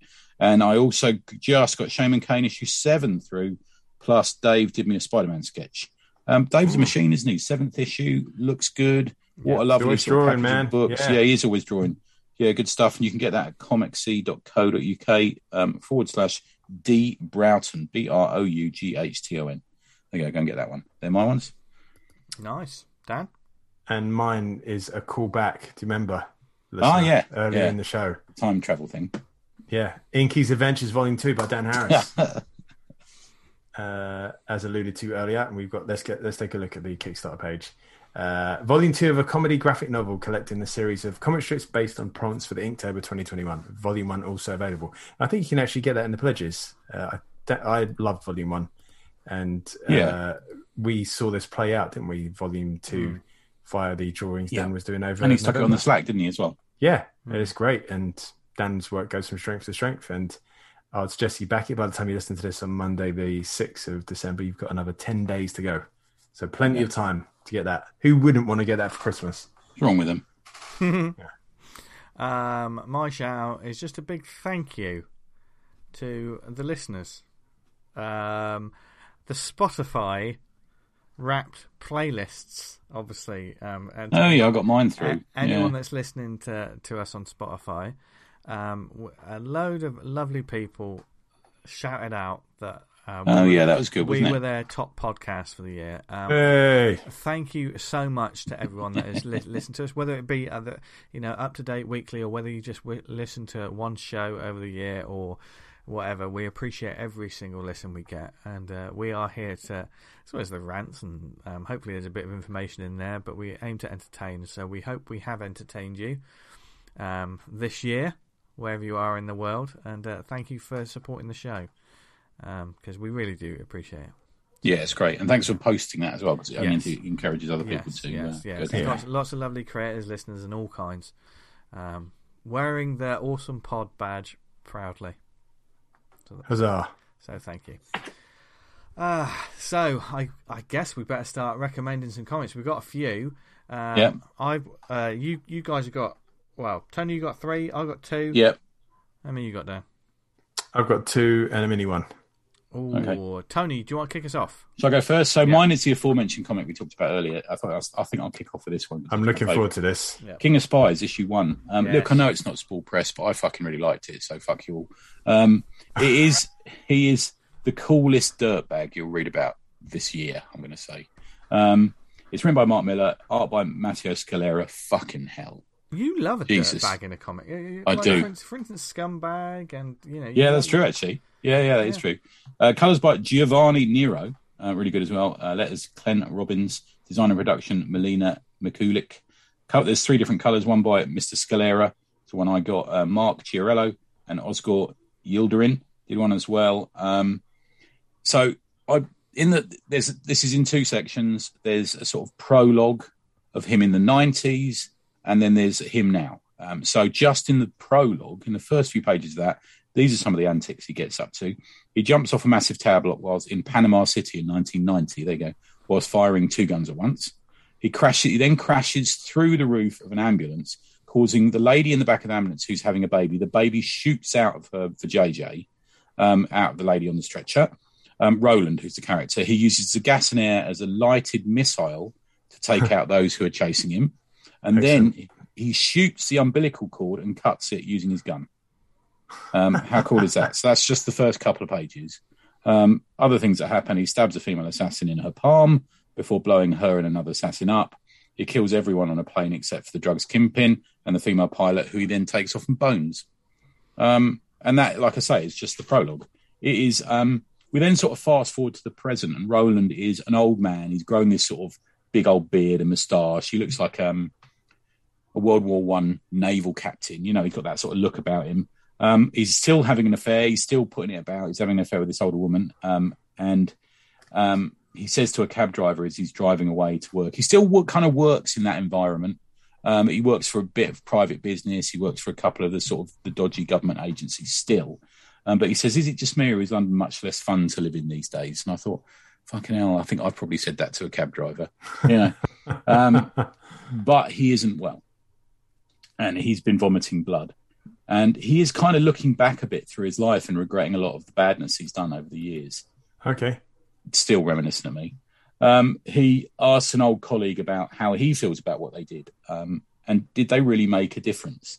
And he also worries for the country, um, and he's really sensing his own mortality um, and thinking about did he really do good or not? You know, his parent, his dad was in the war, and his grandfather was in the, the Great War and stuff like that. And then towards the end of the comic, he does something, and I fucking thought this is my issue of the year. Genuinely, Wow. I loved it. He's Wow. no no fucking about, no hyperbole. No, I'm not. I do. I am tend to to get over enthusiastic about comics. Fuck all that. This is definitely the best thing I've read this year. Single issue. Wow. Um, and I showed you it. I won't spoil it for the listeners, but I showed you boys the last page, didn't I? yeah. And I could have fucking cheered when I saw that line. I have been waiting for this sort of book for ages, seemingly, of just full on, get your balls out, adventure. Do you know what I mean? It's like fu- no fucking around. Yeah. Good character work, good fucking action. You know, great story, good cliffhanger. Um, and that's how you make a comic for me. That's that's how I want to read comics. That's what I want, and especially out of a company like Image, that's what I want from them. I know it's Mark Millar, so kind of yeah, he does push the buttons a bit. You know, he does that whole, you know, shooting a hole in the uh, the umbilical cord is kind of cool, but it's very Mark Millar, isn't it? But um, yeah, that's what you get, and it's fun. And Scalera, fucking hell. I, I know you read Black Science, didn't you? Oh, Sort of- uh, yeah. You you read, That- was it seven volumes or something? Yeah, um, that was that was one of my favorite comic reading weeks. Um, in Yeah, years. you and, you legged it through that series, and, didn't you? and Yeah. um, that was a real. I mean, I love the whole story, but that's a supernatural talent. Like, Yeah. Oh. next level, un, un, un, untouchable. he manages to be ca- almost caricature with the faces, but to keep it realistic.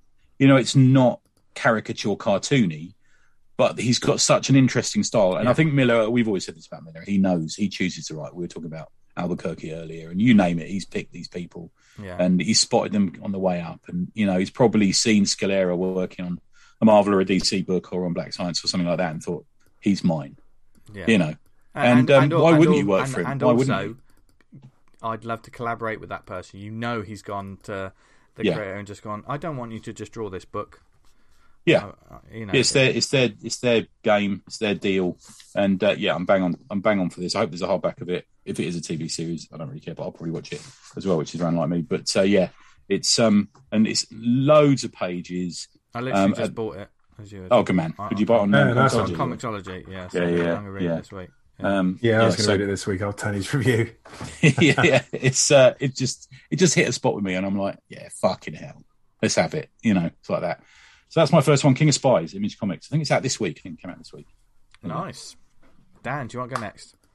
Uh, yeah, I'm going to give a shout out, massive shout out to uh, Matt Simmons, who sent me through an awesome zine this week. Yeah. uh, and it's called Let Us Some Zine Bennett, which it focuses on the the bad guy in uh, Commando, Arnold Schwarzenegger's seminal film Commando, uh, and he's played by a, I think he's British-born Australian something Wes. I can't remember the actor's name, but it's great, so well observed and hilarious. I don't want to spoil any of it uh, by telling you all the jokes and puns involved, but yeah it's essentially like a, a folded down sheet. I think it's A4 uh, drawn comic that you fold through, and it's absolutely fucking brilliant.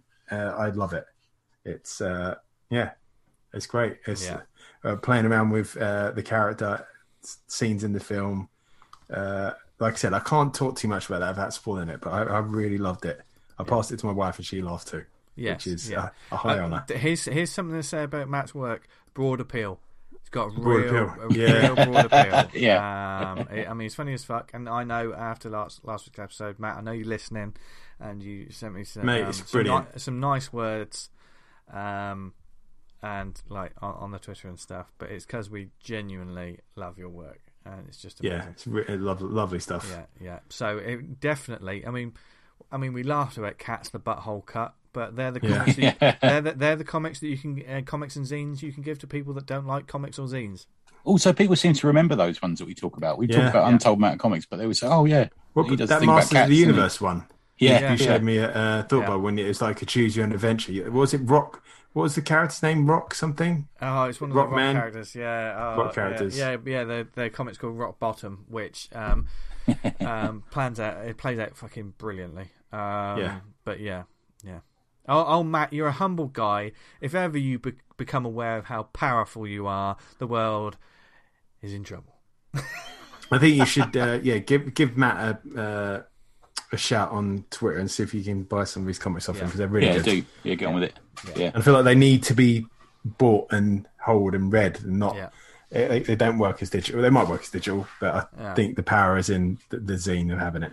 Yeah, totally, totally. Good luck, Um, Matt. Okay, um, quick one to start off. Um, this is the finale of a series I've been reading uh, for months now. This is Vinyl, um, issue six of six from Image Comics, written by Doug, Doug Wagner, art by uh, Daniel Hillyard, uh, colours by Dave Stewart. Um, anyone knows that this is a series all about a serial killer fighting serial killers. Um, and there's lots more to it than that, but it's, Excellent. it- it's basically one massive setup and scenario, um, all centered around a sunflower death bunker. Yes. Um, and all it said, and the synopsis, you've got to love a synopsis that doesn't really say anything. A sunflower death bunker ablaze, Ella Fitzgerald blaring in every room. It's Walter versus Madeline. Um, obviously, this is a synopsis that's only meant for the readers of vinyl, but I think uh, get the trade people because I know this from the creators who did um, Plastic, which is about a serial killer who um, had a relationship with a sex doll. Announce the next one. Um, I don't. I, they haven't. In it's not in the back of this book. Okay. Um, but certainly, I'll I'll be on board because that's a hell of a um, artificial trilogy, for want of a better word. Yeah. Um, and Vinyl, of course, um, Walter is the sort of main character who I'm not going to spoil anything. There are some twists and turns that the reason why music is so important to him. Um, and he loves listening to them on vinyl and records and stuff. So there's lots of musical sort of touches and, and nature, but it's also not for the faint of heart. Um, it's grotesque, it's grim, it's beautiful. Uh, Daniel Hillyard has Tradd Moore levels of line work and brutality, and it does not skimp. Um, from the light, you know, reminds me of um, Ottley and Tradd Moore, and you know, Us. the, yeah. the the gore is gore, and certainly I was talking about like elements and stuff. Um, there's smoke, there's fire, there's water, there's all kinds going on in this this finale, and it is one of those. It, it's a simple setup. It is you know where it's going, and you're looking forward to when um, the killer meets the killer. You know that that Freddy versus Jason. Do you know what I mean? You're looking forward to that, and it and it just absolutely delivers on every level, but also with some very clever character beats playing out. And certainly when all is said and done, um, the epilogue of of the characters, there's a sting in the tail. Um, there's an FBI agent who um, who Walter who who was investigating Walter for that. That was how the series started. Walter considers this FBI agent who's been investigating him to be his best friend, um, which says a lot. Um, in, in that kind of like you know that Hannibal Lecter, oh Clarice, we're so close, you know me so well. Yeah, Stockholm syndrome. yeah, that, that, yeah. yeah. that kind of thing. Um, and there's a kind of a, a letter at the end that the FBI agent gets sent, and he what he discovers at the end is a real oh shit moment. Um, but but that's not gory. It's just a real really beautiful shock. It's a beautifully shocking scene, purely in when the reader realizes what it means. Um, yeah, so it is it's very good. I love this this series from issue one all the way through. It's very very cinematic in a way, so I can't wait to get this on on uh, trade paperback double dip, so I can have a print copy on my shelves. I haven't got plastic yet, so I think I might buy both at once in the new year. Oh, they just trades or they hardbacks, you know? Or... Uh, I think they're just trades. Um, Yeah, I was bet maybe. I I, the I hardback mean, I mean, I'd love to see a slightly oversized Yeah, hard, hardback. Because you need those wraparound covers as well, don't you? Yeah. That's the Oh yeah, of- the wraparound covers. The, the, the lovely thing about this series as well, they had like um, villain variants, which brought to right. mind, which brought to mind, um, even though it's Image. Um, who is it that does those? Oh, was it oh, Avatar Press? You know all the different Yeah. variants that they do Yes. things. Yeah, yeah, yeah. It felt very Avatar press, press because as well as like the the cool cool designed normal cover, the, the artist also did a separate cover which was definitely gorier and weirder. Oh, And, okay. Yeah, and certainly um, what I like about it as well, the, the covers are usually um, they're not they don't give away too much in, in terms of the story. You look at the cover and you think, oh my god, all of those people have have, have been killed. That's not necessarily. Do you know what I mean? It's it's more of a uh, metaphorical sort of like a, a shocking cover to bring the reader in, which I which I quite like. So yeah, um, vinyl, get it. Um, you can go back and if you want just read it digitally. Um, all the uh, issues one to five are only one fifty nine now, um, which is which is quite good. I don't know how, how soon they go go cheaper on Image. Do you know what I Uh, mean? it used to be. Did it used to be a month? It was. It was quite quickly. It used to be. Oh, it? okay. Yeah, so, yeah. so I'd imagine like um, towards the end of the, um, this year, this will all be pretty cheap. Um, around the time they'll make the single issues cheap, and then the trade will be out for more expensive. So you just think, Yeah, there'll be why- a sale. Image will have a sale or something, yeah, won't they? um, yeah, definitely worth, worth getting. Also, it has um, one of the best uses of knick knack paddywhack I've ever seen in a comic, and I'll just leave it there. Make make of that Okay. what you will, but it is pretty um, badass when it happens. But there you go. That's my first one, vinyl. Uh, me again. Yes. Uh, so Krania, Strangers fanzine presents Krania, Krania, Krania. Uh, adults only released first of, of November 2021. There you go. Uh, created by Brian McRae. It's a black and white magazine format, very much in the style of Savage Sword of Conan or something like that. It's got that. I'll talk about why it definitely is like that in a minute. Um, nice playful cover. Um, you get a corner box as well. I love a corner box on the cover. Um, and you get um, like a really close. I showed you guys before we came on. Didn't we? It's like a real close up of a face, so like an exaggerated face with a pair of sort of big brown eyes in it. There's a cut on her face. She's got there's a chip in her sword. Um, it- it's nice. It, it works well. It's very eye catching. Um, I know um, Eddie from Strangers, our buddy, he's posted it a couple of times on Instagram. You always spot it, which I think is great. Um, it is a uh, so it arrived as part of the Strangers, the most recent Strangers drop, um, which I backed, and it's um it's basically a fantasy comic, um, with a sort of with a sen- I'm not saying fantasy comics can't have a sense of humor, but it's got that sort of undergroundy sense of humor. So Exodon is a fish-headed man, and he meets with his human ti- tiger hybrid friend Herzor, and tells him that the rulers of Castle Untembor, fucking hell, fantasy stories, man, they always get me like this. Um, are drugging their citizens, and he tasks Herzor to go and get the female warrior Krania to help him. So um, Herzor, the tiger man, he flies off on his pterodactyl, and he finds her fighting a dragon that has eaten her horse. And uh, she's she's a, a large old lady. Uh, she's think Big Barda, something like that. Okay, a- yeah. There's a lovely poster on the back where she's got some. She's got sort of red gingery hair, a la Red Sonja kind of thing, and quite a nice sprouting of underarm hair as well. Some people like that.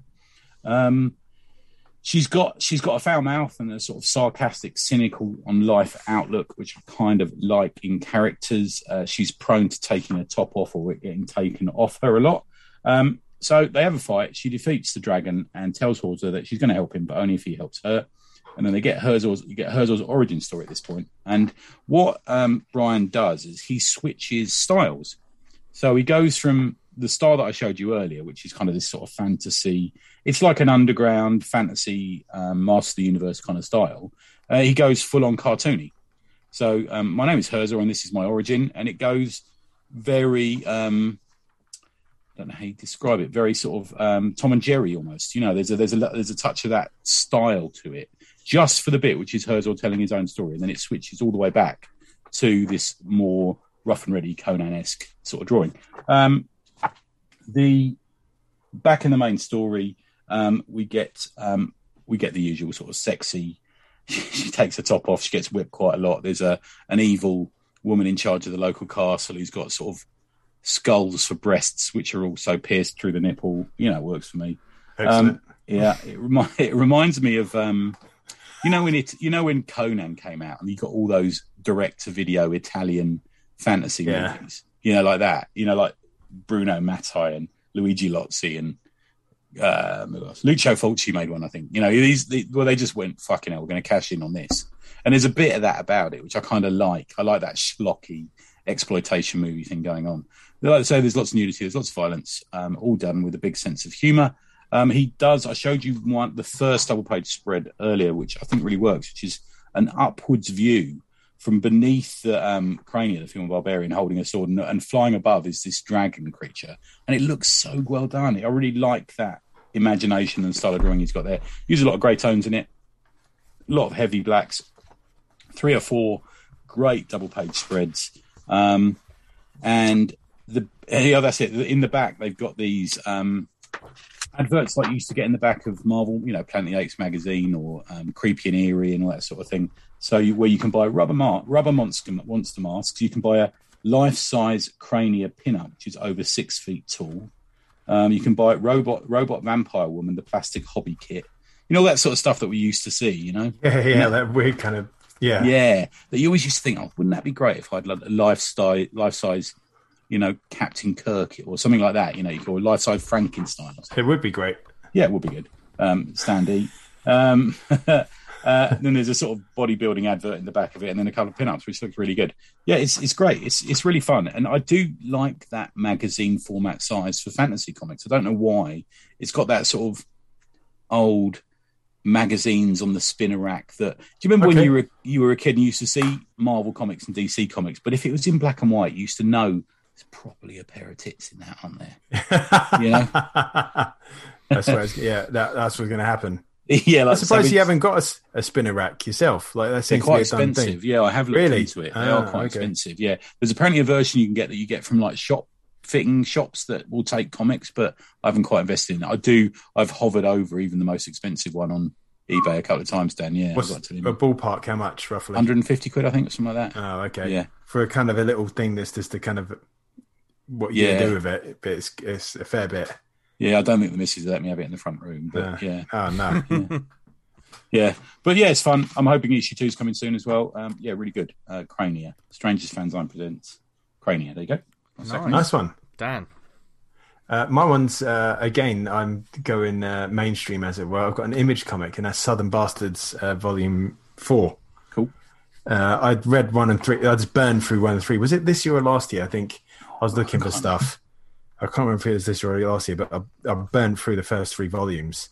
Yeah. and just absolutely fucking loved it. And I don't know why it took me so long to get four, but uh, I lent them to uh, one of my co-workers after going back into the office, and they she said, "Oh, have you got four? And I was like, "Oh shit, I'll get that right now." And ordered it and uh, just burnt through it like on a train journey home. Oh, I nice. just absolutely loved it. I don't know if I presume a lot of our audience is already kind of up on this series, but uh, it's kind of like a, a series that rolls around the culture in a small town in like southern America. Uh, and the, the biggest thing in this town is the football team, which uh, I think they're, they're the Rebs, the the Rebels. I can't remember the name of them. The Rebs Okay. or the Rebs.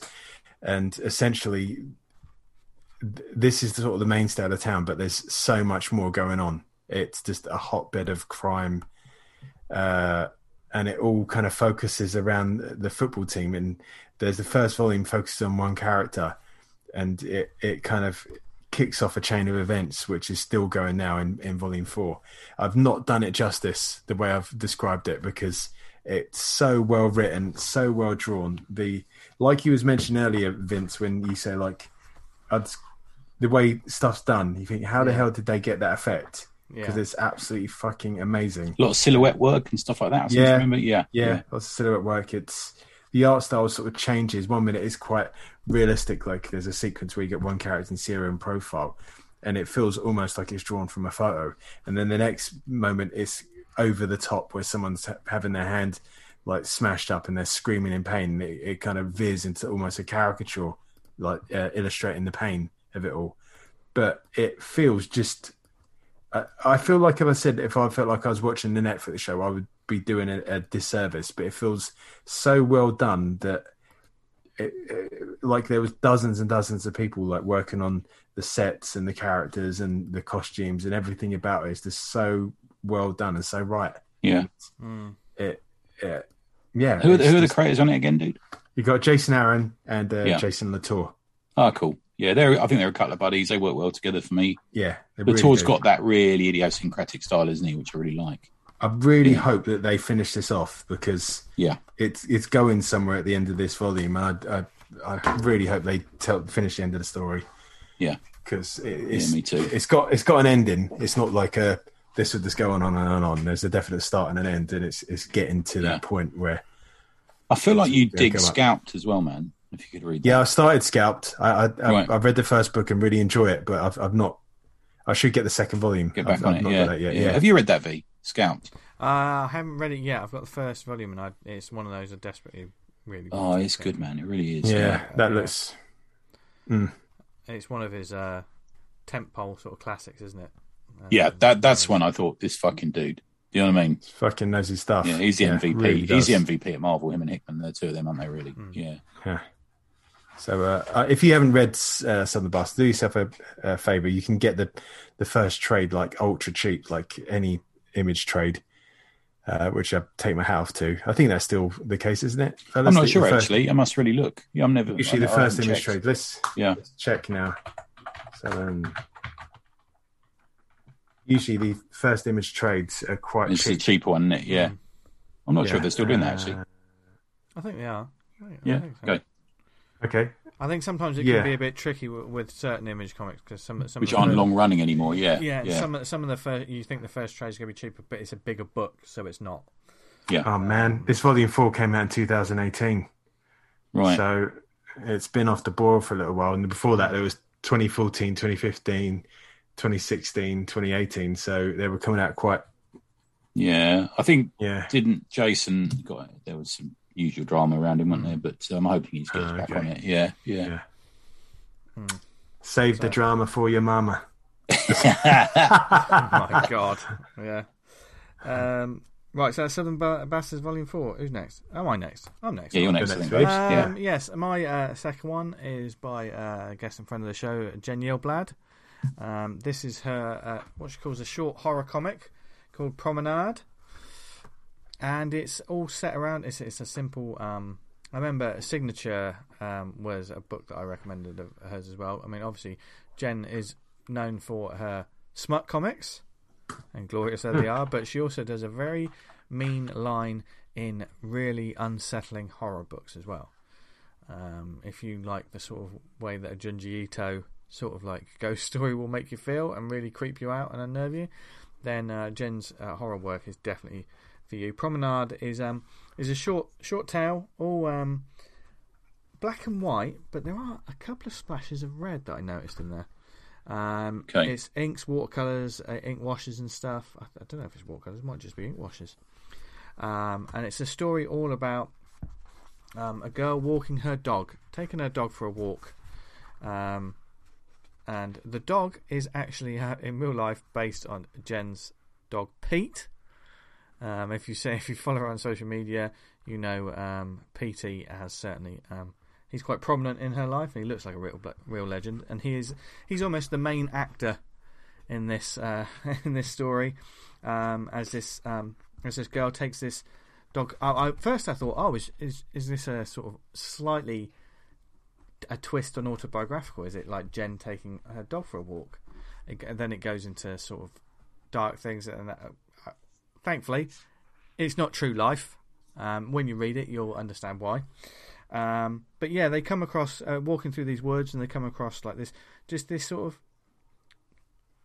sort of gate, like a, a sort of gateway. It's sort of like a seems what what seems to be a leftover of like a bit of a ruin, um, and there's a bit of a sort of a river and a chasm just behind it. It's you know the rest of the building's crumbled away, and now it's just two stone pillars and a gate and the dog becomes kind of um, at first it's like growling and getting upset, and then the but the dog keeps wanting to go back to that spot, and it, the story just gets weirder and more unusual. There's when she takes the dog the next day for a, for a walk. There's just some people just stood in the woods, just sort of like that classic sort of horror movie. You know when someone Doggers. is yeah yeah, you know when someone is um has their back to the to the viewer, and they're just weird. You can just tell yeah. weirdness, um, and it this perfectly brings up that sort of uh, vibe, and it just gets stranger and stranger till till the ending, which I, I kind of didn't see coming. I totally didn't see coming, um, and it left me sort of uh, creeped out. So touche, Jen. Um, you do good horror. Um, and this is a like I said, it's a great companion piece to Signature. I know where this was a Kickstarter, successful Kickstarter. Uh, I think it, it, was one of those ones where it kind of surprised us. She didn't, as always, she didn't ask for much, and then got a. a it was hugely successful, um, and I'd like to see. Well, I, it feels like there's a trilogy on the way. Do you know what I mean? It feels like the companion okay. pieces. It's not. It's not ongoing stories.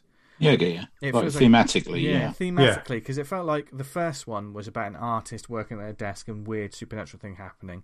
This one, it's it's almost like Jen's taking personal experiences and probably like you know, obviously when she's sitting at a desk working for hours and just think, what's that weird bump bump in the night that's happening behind me? This one's like, I mean, Tony, how many times have you walked a dog and thought that's a bit creepy or a bit weird? Actually, Yeah, most of think pe- people look at me and think, Yeah, yeah, yeah, yeah, I get yeah, yeah, yeah, yeah, yeah. Yeah, keep an eye on Um, him. yeah. So uh, another spectacular uh, one to add to your horror Weird wish bum in the night. oh, oh, different kind of dog. Uh, but um, go to jennygyllblad.com uh, dot com, um, to find all the comics. Um, this one isn't on there at the moment, but I'm I'm sure it's because she's doing the right thing, making sure the Kickstarter backers get it, and then it will be readily Hey, available because sig- yeah. sig- signature is readily available right now. I don't think it's Uh, she'll mind the us talking about it because she talks about it on the show. But does Yeah. she treat her OnlyFans like this? Do you get? Is it like a comic thing there as well, like a subscription? It's almost like Oh, it I, I get the intention she treats it like a Patreon, doesn't she? yeah, I, th- I think it could be. Yeah, it could Yeah. be. Um, we'll have I don't know how OnlyFans works. Dan, No. how does OnlyFans- Yeah, yeah. How, do, how does your OnlyFans work, Dan? My OnlyFans. Well, if I get to a certain amount, I get my ass out, and it gets to a certain amount, Arse I out. get. Get my- well, you get have to unpack back. it out of the Yeah, box. yeah. Yeah. um, but but no, definitely definitely get on board with this, and uh, yeah, it'll spook you the, the fuck out. And also, Jen's work's just brilliant anyway. So who's who's next? I think it's me again? again, isn't it? Yeah. Yeah. So Yeah. Rorg, Rorg Bloodline. Um, So this is the second book in this series that I've talked about. Um, um, so writer artist Pat Kane. Pat Kane? Yeah, Pat Kane. Uh, back cover illustration by our buddy Patrick Sparrow. Lovely illustration. Um, I got this again. It's part of the Strangers Drop. It's roughly somewhere between a US comic size and an A5 size, but with a nice card. So it's wider than A5 and slightly taller, but less than an American comic size. Um, full color throughout, lovely card stock cover. Um, it's the second to say in these. I, I did recommend the first again, actually. Um, so of Rorg, the Blood Swamp was the first one. This is much more of the same gore-soaked vibe. Rorg is older now, and he's living in the Red Swamp. The line work on this is, I know Strangers mostly deal in sort of outlaw underground, but it's much cleaner line in this. It's much more akin to maybe an adult animation. So maybe an animation that heavy metal might have put out, for example, something like that is kind of where I see it. Um, so by this time, Rorg is he's older and he's grown a big old beard and long hair, and he's he's lost one of his eyes, and he's one of his hands is replaced with an axe, and um, he's living in this swamp and he's starving to death. He says, "How long um, can a body go on without any food?" And he's dying, and um, he attacks one of the large lizards. So they're a bit like a cross between a lizard and that thing in Hellblazer, the movie, which has got no lips. Do you know the thing? Um, they're a bit a bit of a cross between that. And this this creature bites his other hand off. And you're like, oh, not his other hand. It's like that scene in um, Kill Bill 2 where she snatches her other eye out. You know that bit? Oh, You think, yeah, oh, yeah. fucking hell, not both eyes. Fucking hell. Um, yeah, and um, he uses he, his hand attaches itself to a vine, and he uses the vine to strangle the creature. And you think he's got the upper hand. And this is a fight that goes on for like 12, 15 pages. Really well done, real sort of momentum and you know, you know, impact to it. And he's strangling this creature, and then they they sort of both end up dying. They both end up like almost like beating each other to death. And Rorg lays on the floor in the, the blood swamp. But because he's kind of um, part of the swamp now. Um, it- it's called the um, brutal cycle of nature. He's reborn, and this, the swamp reaches out to him, almost like um, a blood a blood system, like a veins and um, arteries reaching out through the ground into him, and it it goes in through his eyeballs, and it soaks into him, and it pulls him back down into the swamp, and he is born, literally born again. Um, in this really lovely sequence where they, they even grows. There's a panel where showing his, his eyeballs are grown again, and he's thrown out again. And there's this weird messianic rebirth. He's the warrior to protect the planet kind of thing going on. It's it's really well done, and Okay. he's yeah he's born of this this um, egg slimy egg that grows on one of the, the you know the creepy vines in the swamp and he falls out again um, he's got both his hands again and you know he's, he's clean shaven and and he meet and as he falls down he looks up and he meets um, this grey creature um, who's a who's a human this one is a human and immediately this grey creature drops his hand off again. And you're like oh fucking hell because it's done with that underground slight sort of sense of humor about it. You know it's like gross and graphic for the point of gross and graphic just to say you know this is us being you know. And um, he's surrounded by these creatures who are called the afterbirth who are these grey misshapen humanoids with different, you know, some of them got extended limbs, some of them got no eyes, some of them got huge fangs, some of them got claws, and he fights them. And um, I won't tell you how it goes by the end of it, but what you do realize is that in space there's a spaceship, and well, what I think is a spaceship because it's got it looks like the deck of a spaceship, and they're watching him fight, and you think, oh right, where's this going? And Yeah. the um, the next issue is called Battle of, of the Blood Swamp, the third issue. And it's really good. It's really good. I really enjoy them. They're small press, small in small in size, but just absolute fucking nutty fun. They're just sort of crazy shit, shitty madness. You know, sort of. If you go to Instagram at Batstains, B A T S T A I N S, Batstains, and his Etsy store is Batstains as well. You can buy a copy. I think I think it probably has to ship from the US, so you might buying a digital copy might be a better option if you can ask him. But uh, yeah, there's also it's an Instagram that I like to follow and I always look at. And um, yeah, he's got he's got a creative thing that's going on. He knows what he's doing. He can draw really well, um, and it's it's coloured not flatly, but it really does show the, the red of the swamp and the, the sort of the skin of the creatures and the grey creatures who turn up, and it's really nicely done. Yeah, that's my one, my third one. There you go. Nice. Nice. Dan, Sounds great. do you have one more? Yes, my last one's. Uh, I think we might be double teaming this one. T. Yep. Is uh, we both got the uh, saw Gareth mentioned that his next series of books were uh, coming out, and we jumped in and, and managed to snag a couple because there's a very very limited. It's like a short window, isn't there, to get in there? Yeah, and get you can get there, sometimes, yeah. and uh, I, I've snoozed before and I've lost. This so is this is Gareth Hopkins, isn't it?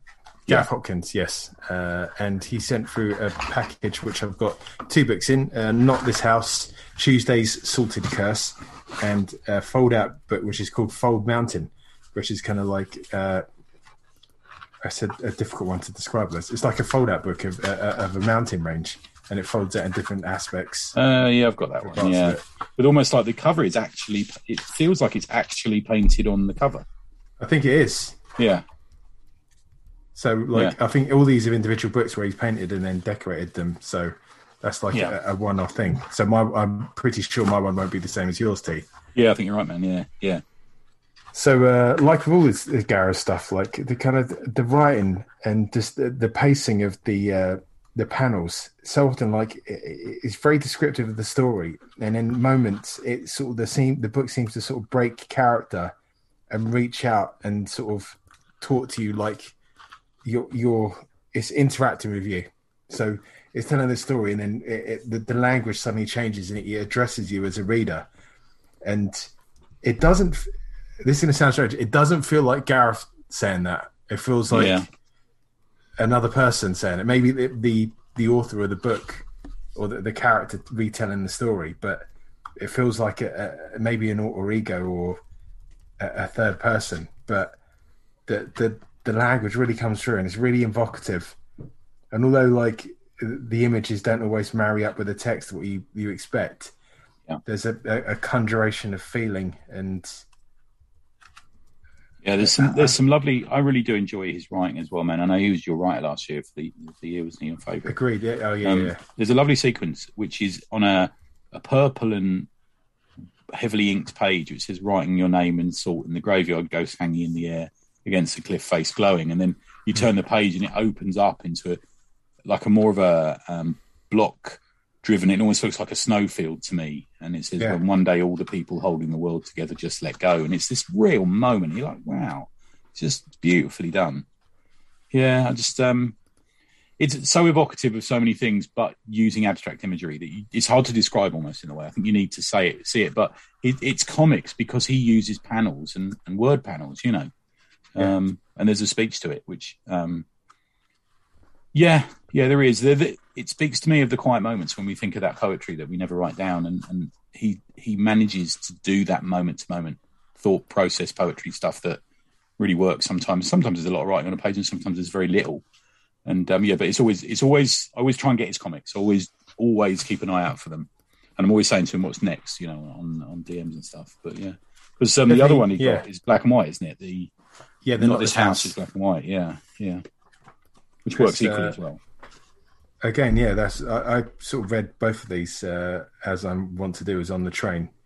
It feels like that's the- a moment I'm, I'm in myself. I have to shut off the outside world Yeah, on and on public transport, and I can just be hundred percent in the thing I'm reading. Uh, when I'm elsewhere, like at home, for instance, there's like a million and one things going on.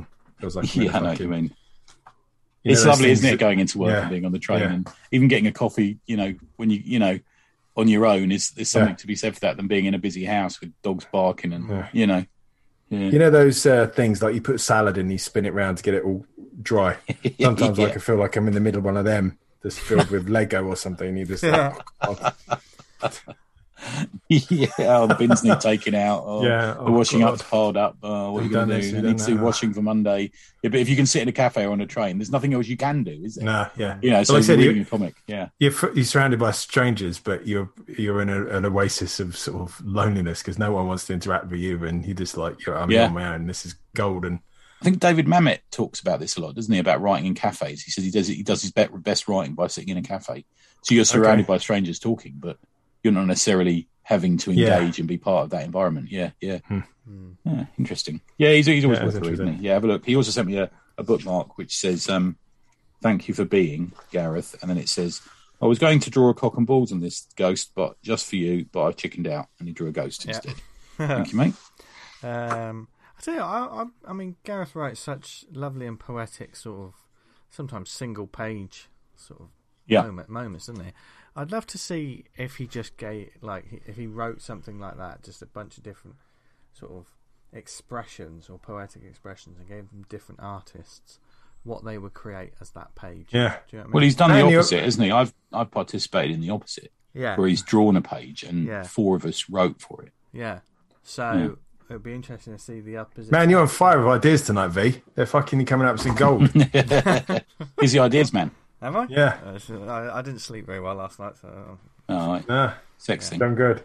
You want to talk Always. about it? Try try repeat it next week, but not for Yeah, the quiz don't week. sleep. yeah, Yeah. not for the yeah. I You need to be on your A game, man. Yeah. They'll be fucking bringing their big guns. I think. Yeah, right. I'm not. I'm not. I'm not going to talk a good game too much this year. I'll Vince, Vince, I've got two mates to come along to help us out. Go Des. Des and Troy. There you go. Oh, Des and Troy back in the house. Fortunately, they, they don't know much about comics, but they, yeah, they're good at fucking thumping things. yeah. Yeah, Um, I've got. Uh, I've got one more uh, quick, just small um, recommend mention. Um, it's not available on the store, but certainly if um, you see uh, Nick Holmes at a convention again, obviously I talked about um, his books, Final Girl, um, recently. But another one I picked up from Thought Bu- Bubble was, uh, I think, a slightly older thing of his, Stupid Boy and His Stupid Ideas About the World.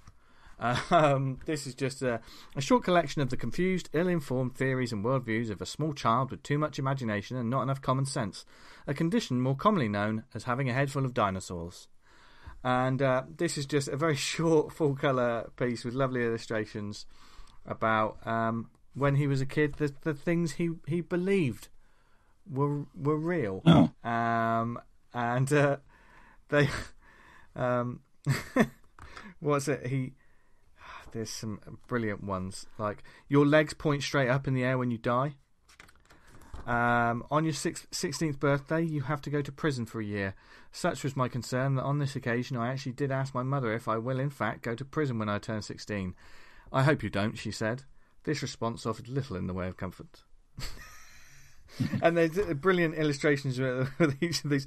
At night, all the streetlights in the town were turned on by a mysterious old man who had who had to switch them on one at a time. I would constantly sneak to the window, hoping to catch a glimpse of possibly the most mundane cryptid in the world. Um, and I just thought this is a, a beautiful sort of encapsulation of because we all believed some right shite when we were kids, didn't we? Do you know what I mean? Oh yeah, I still believe it. Yeah. Although I think this one's um, actually real. On your 18th birthday, you go to bed a child and wake up as a fully grown adult. Therefore, none of your clothes fit, and you have to go shopping in your pants. So it's always a good idea to know which of your pants are your biggest, because they'll be your shopping pants. That sounds like a dream I've had. yeah, yeah. Actually, the illustration looks like one of your dreams as well, Tony. Oh, that's nice. Um, but no, if you see this, but just pick it up because it's a great little laugh. It's a nice little sort of coffee table pick up, and yeah, it just made me. It just harkens back to when you were a kid, when things were fun. Fun. Imagine that. Imagine that in the world. What's fun? Don't Yeah. need fun. Well, we we hope you've uh, found this episode fun. Um, we've certainly had a, had a laugh talking about comics and all things comics in the world. Um, we got deep, we got poignant, we got hopefully informative, we got opinionated, and uh, for the first fifteen minutes of the show, it was absolute bollocks. So who, who knows? Fucking talking about beans at one point. We, Yeah, I like beans. we talked about beans, Haribo. Alphabeti spaghetti. Oh yeah, all of it. We're beyond Pod Bean, the show. So Oh, you go. indeed, indeed. If you, well, if you liked this episode, um, you can get in touch with us uh, in several different ways to get involved in the conversation. Because, like I say, we, we've uh, we've had a couple of ideas this week that you might see come to fruition in the new year. Um, you can email us awesomecomicspod at gmail.com. Please let us know if you if you've got any um one thing we'd like to see more of because there's lots of wonderful comics people doing lots of great charity drives and charity events and stuff like that. Yeah, And we, um, any time we said we was going to do ours. Yeah. Fucking, Yeah. any any time anything like that hap- happens for a good cause, please let us know about it because we will shout about it. We Done all right this Yeah. year. We did DUI. That's right. Yeah. Yeah, Uh, right. Yeah. So you know, um, because you lovely people like doing good in the world, and we want to help Yeah. shout the word out. So, so please let us know about it. Um, just email us details, and we'll shout about it. Uh, if you can follow us on Twitter, um, if you do Twitter, these two, uh, We kind of pulled away. yeah, I they- kind they- of they drawn prob- off it. Uh, Yeah. but but may but maybe we're incognito when we're on the at the awesome pod. You never know which one of us is posting. Yeah. Ah, think that's about true. that. The mystery. Um, no mystery. uh, if you go to facebook.com slash awesome comics podcast, also join the community group Awesome Comics Talk. Um, when we uh, post the episodes live, keep the conversation going in the threads. Also, keep the conversation going in our Slack channel. If you want Mm. to get, there's lots of different um, rooms and different topics of debate. Get in touch We with us to, to join. Slack. We have a podcast uh, Slack channel. So if you'd want to Yeah. talk about that episode in particular, say Dan was talking about the rubbish in episode three one five, you can do that. So go yeah, for it. I think it's good because some people don't always listen to it straight away, so they didn't want spoilers. Yeah. So we did Yeah. this sort of separate channel. But yeah. Yeah. let us know what you think about it. Yeah, do post in there. And obviously, Yeah. thanks to the fourth member of this episode, Ludology, for his Yeah. help. Yeah, Huh. yeah. He's always listening. Well done, Yeah. Phil. Um, yeah, we love you, Phil. Um, thank you for listening to us, whether it was on the website. What's the website, Dan? The website. 300, Website. three- 330 plus episodes, dude. What's the website? uh, awesomecomic.podbean.co.uk. it's awesomecomics.podbean.com. He almost was there. Dot so. I'm going to let him off. Um, uh, if, uh, if you are on Apple Podcasts or listen to podcasts that way, um, subscribe and leave a review because it helps get the word out about the show and everything Yeah. we talk about every week. Um, also, if you're on spot, if you listen to us on Spotify, thank you. You may have told us that you you enjoyed listening to us this year.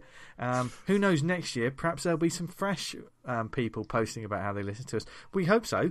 We just want to to entertain you and occasionally like two percent bit of not uh, actual genuine knowledge. Knowledge and stuff. Yeah. Yeah, the rest of it's all nonsense. Um, Definitely. but apart from our lovely guests, of course, they're they're always amazing. Well, most of them. And if you listen to us on other networks like Amazon, Stitcher, Podnose, Podknife, what other networks are we on, Tony? We're also on Pod. Can people please stop messaging me for a joke asking if I was the dude who went to hospital with a World War II shell up his Gary? The amount of times that people sent me that fucking I got it fucking four times in I the know. space of 10 minutes. Oh, sorry, fellas. I—I was one of them. 'Cause I was fucking Oh, no, yeah. rolling up. It just said, Tony, are you all right? was one of the messages I got. yeah, yeah. I got them at work, yeah. everything. Yeah, yeah. So you- But but um, genuinely, We just though, um, Go on. a- as we said earlier on the show, that's a real podcast ne- network. So uh, Yes, Google it is. Go Yeah. look for that, Mr. Yeah. Glass City. Yeah. Um, and where can people find us online, etc., for more of this nonsense? Uh, Patreon.com forward slash tribute press for Hank Fur ongoing at the moment. Yes, Good fun. yes, check that out. Uh, Dan, You can find me on patreon.com forward slash Vanguard comic, where I'm currently working through the cover of Vanguard issue 20. You can see the process from pencils, Nice. inks, colouring. yes, and you can find me on Twitter and Instagram at Jester Diablo. Um, if you go to Instagram, you can see my Christmas tree. Ho ho! Oh, I haven't seen that yet. The season, I'll do that now. The, the season has begun. and I'll they're leave a comment. They're chicken. Oh, thanks, guys. It's happening live and direct. Be be sensible, Tony. And, What? Uh, thank you for listening. know that was uh, involved. uh, everyone. um, uh, we hope you enjoyed this week's episode. Next week, be sure to have a pen and paper ready because if you're shopping for that comic comic lover or pot- potential future comic fan that you want to shop for for Christmas, we might have some good ideas for you. Yes. So Little experiment, isn't it? yeah, a little Yeah. experiment. We're we're doing a bit of a uh, shopping for the comics people, the comic gifts for those comic lovers and people. And not want- just us. We've got an expert on. Yes, we do have an expert, and so look forward to that uh, next week. Uh, but for now, from Dan, Tony, and myself, thank you very much for listening. Wherever you are in the world, we hope you're happy, healthy, and doing okay. Um, and we look forward to seeing your comics and all the all the goodness you get up to in, the- in the next couple of weeks as well. So, I think it's without further ado, just to say, have a lovely week wherever you are. We love you, don't we, Dan? Yes. Don't we, Tony? Nope. and No. no, no, no, no, no, no. no, no, no, no, no. Attach my Uh, front bottom. and while we do that, the rest of you should just what should they do, guys? Stay awesome. Stay awesome. See ya. Fucking brilliant.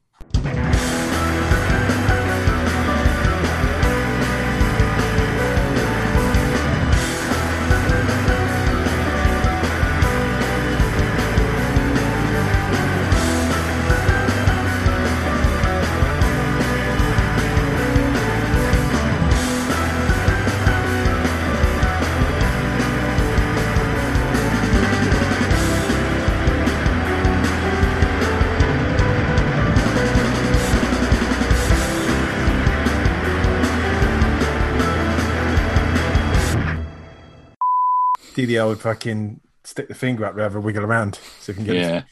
You destroyed that fucking pebble dash that bloke's toilet. That- it was so nice to me. That that is one of the most disgusting things you've ever said, Dan.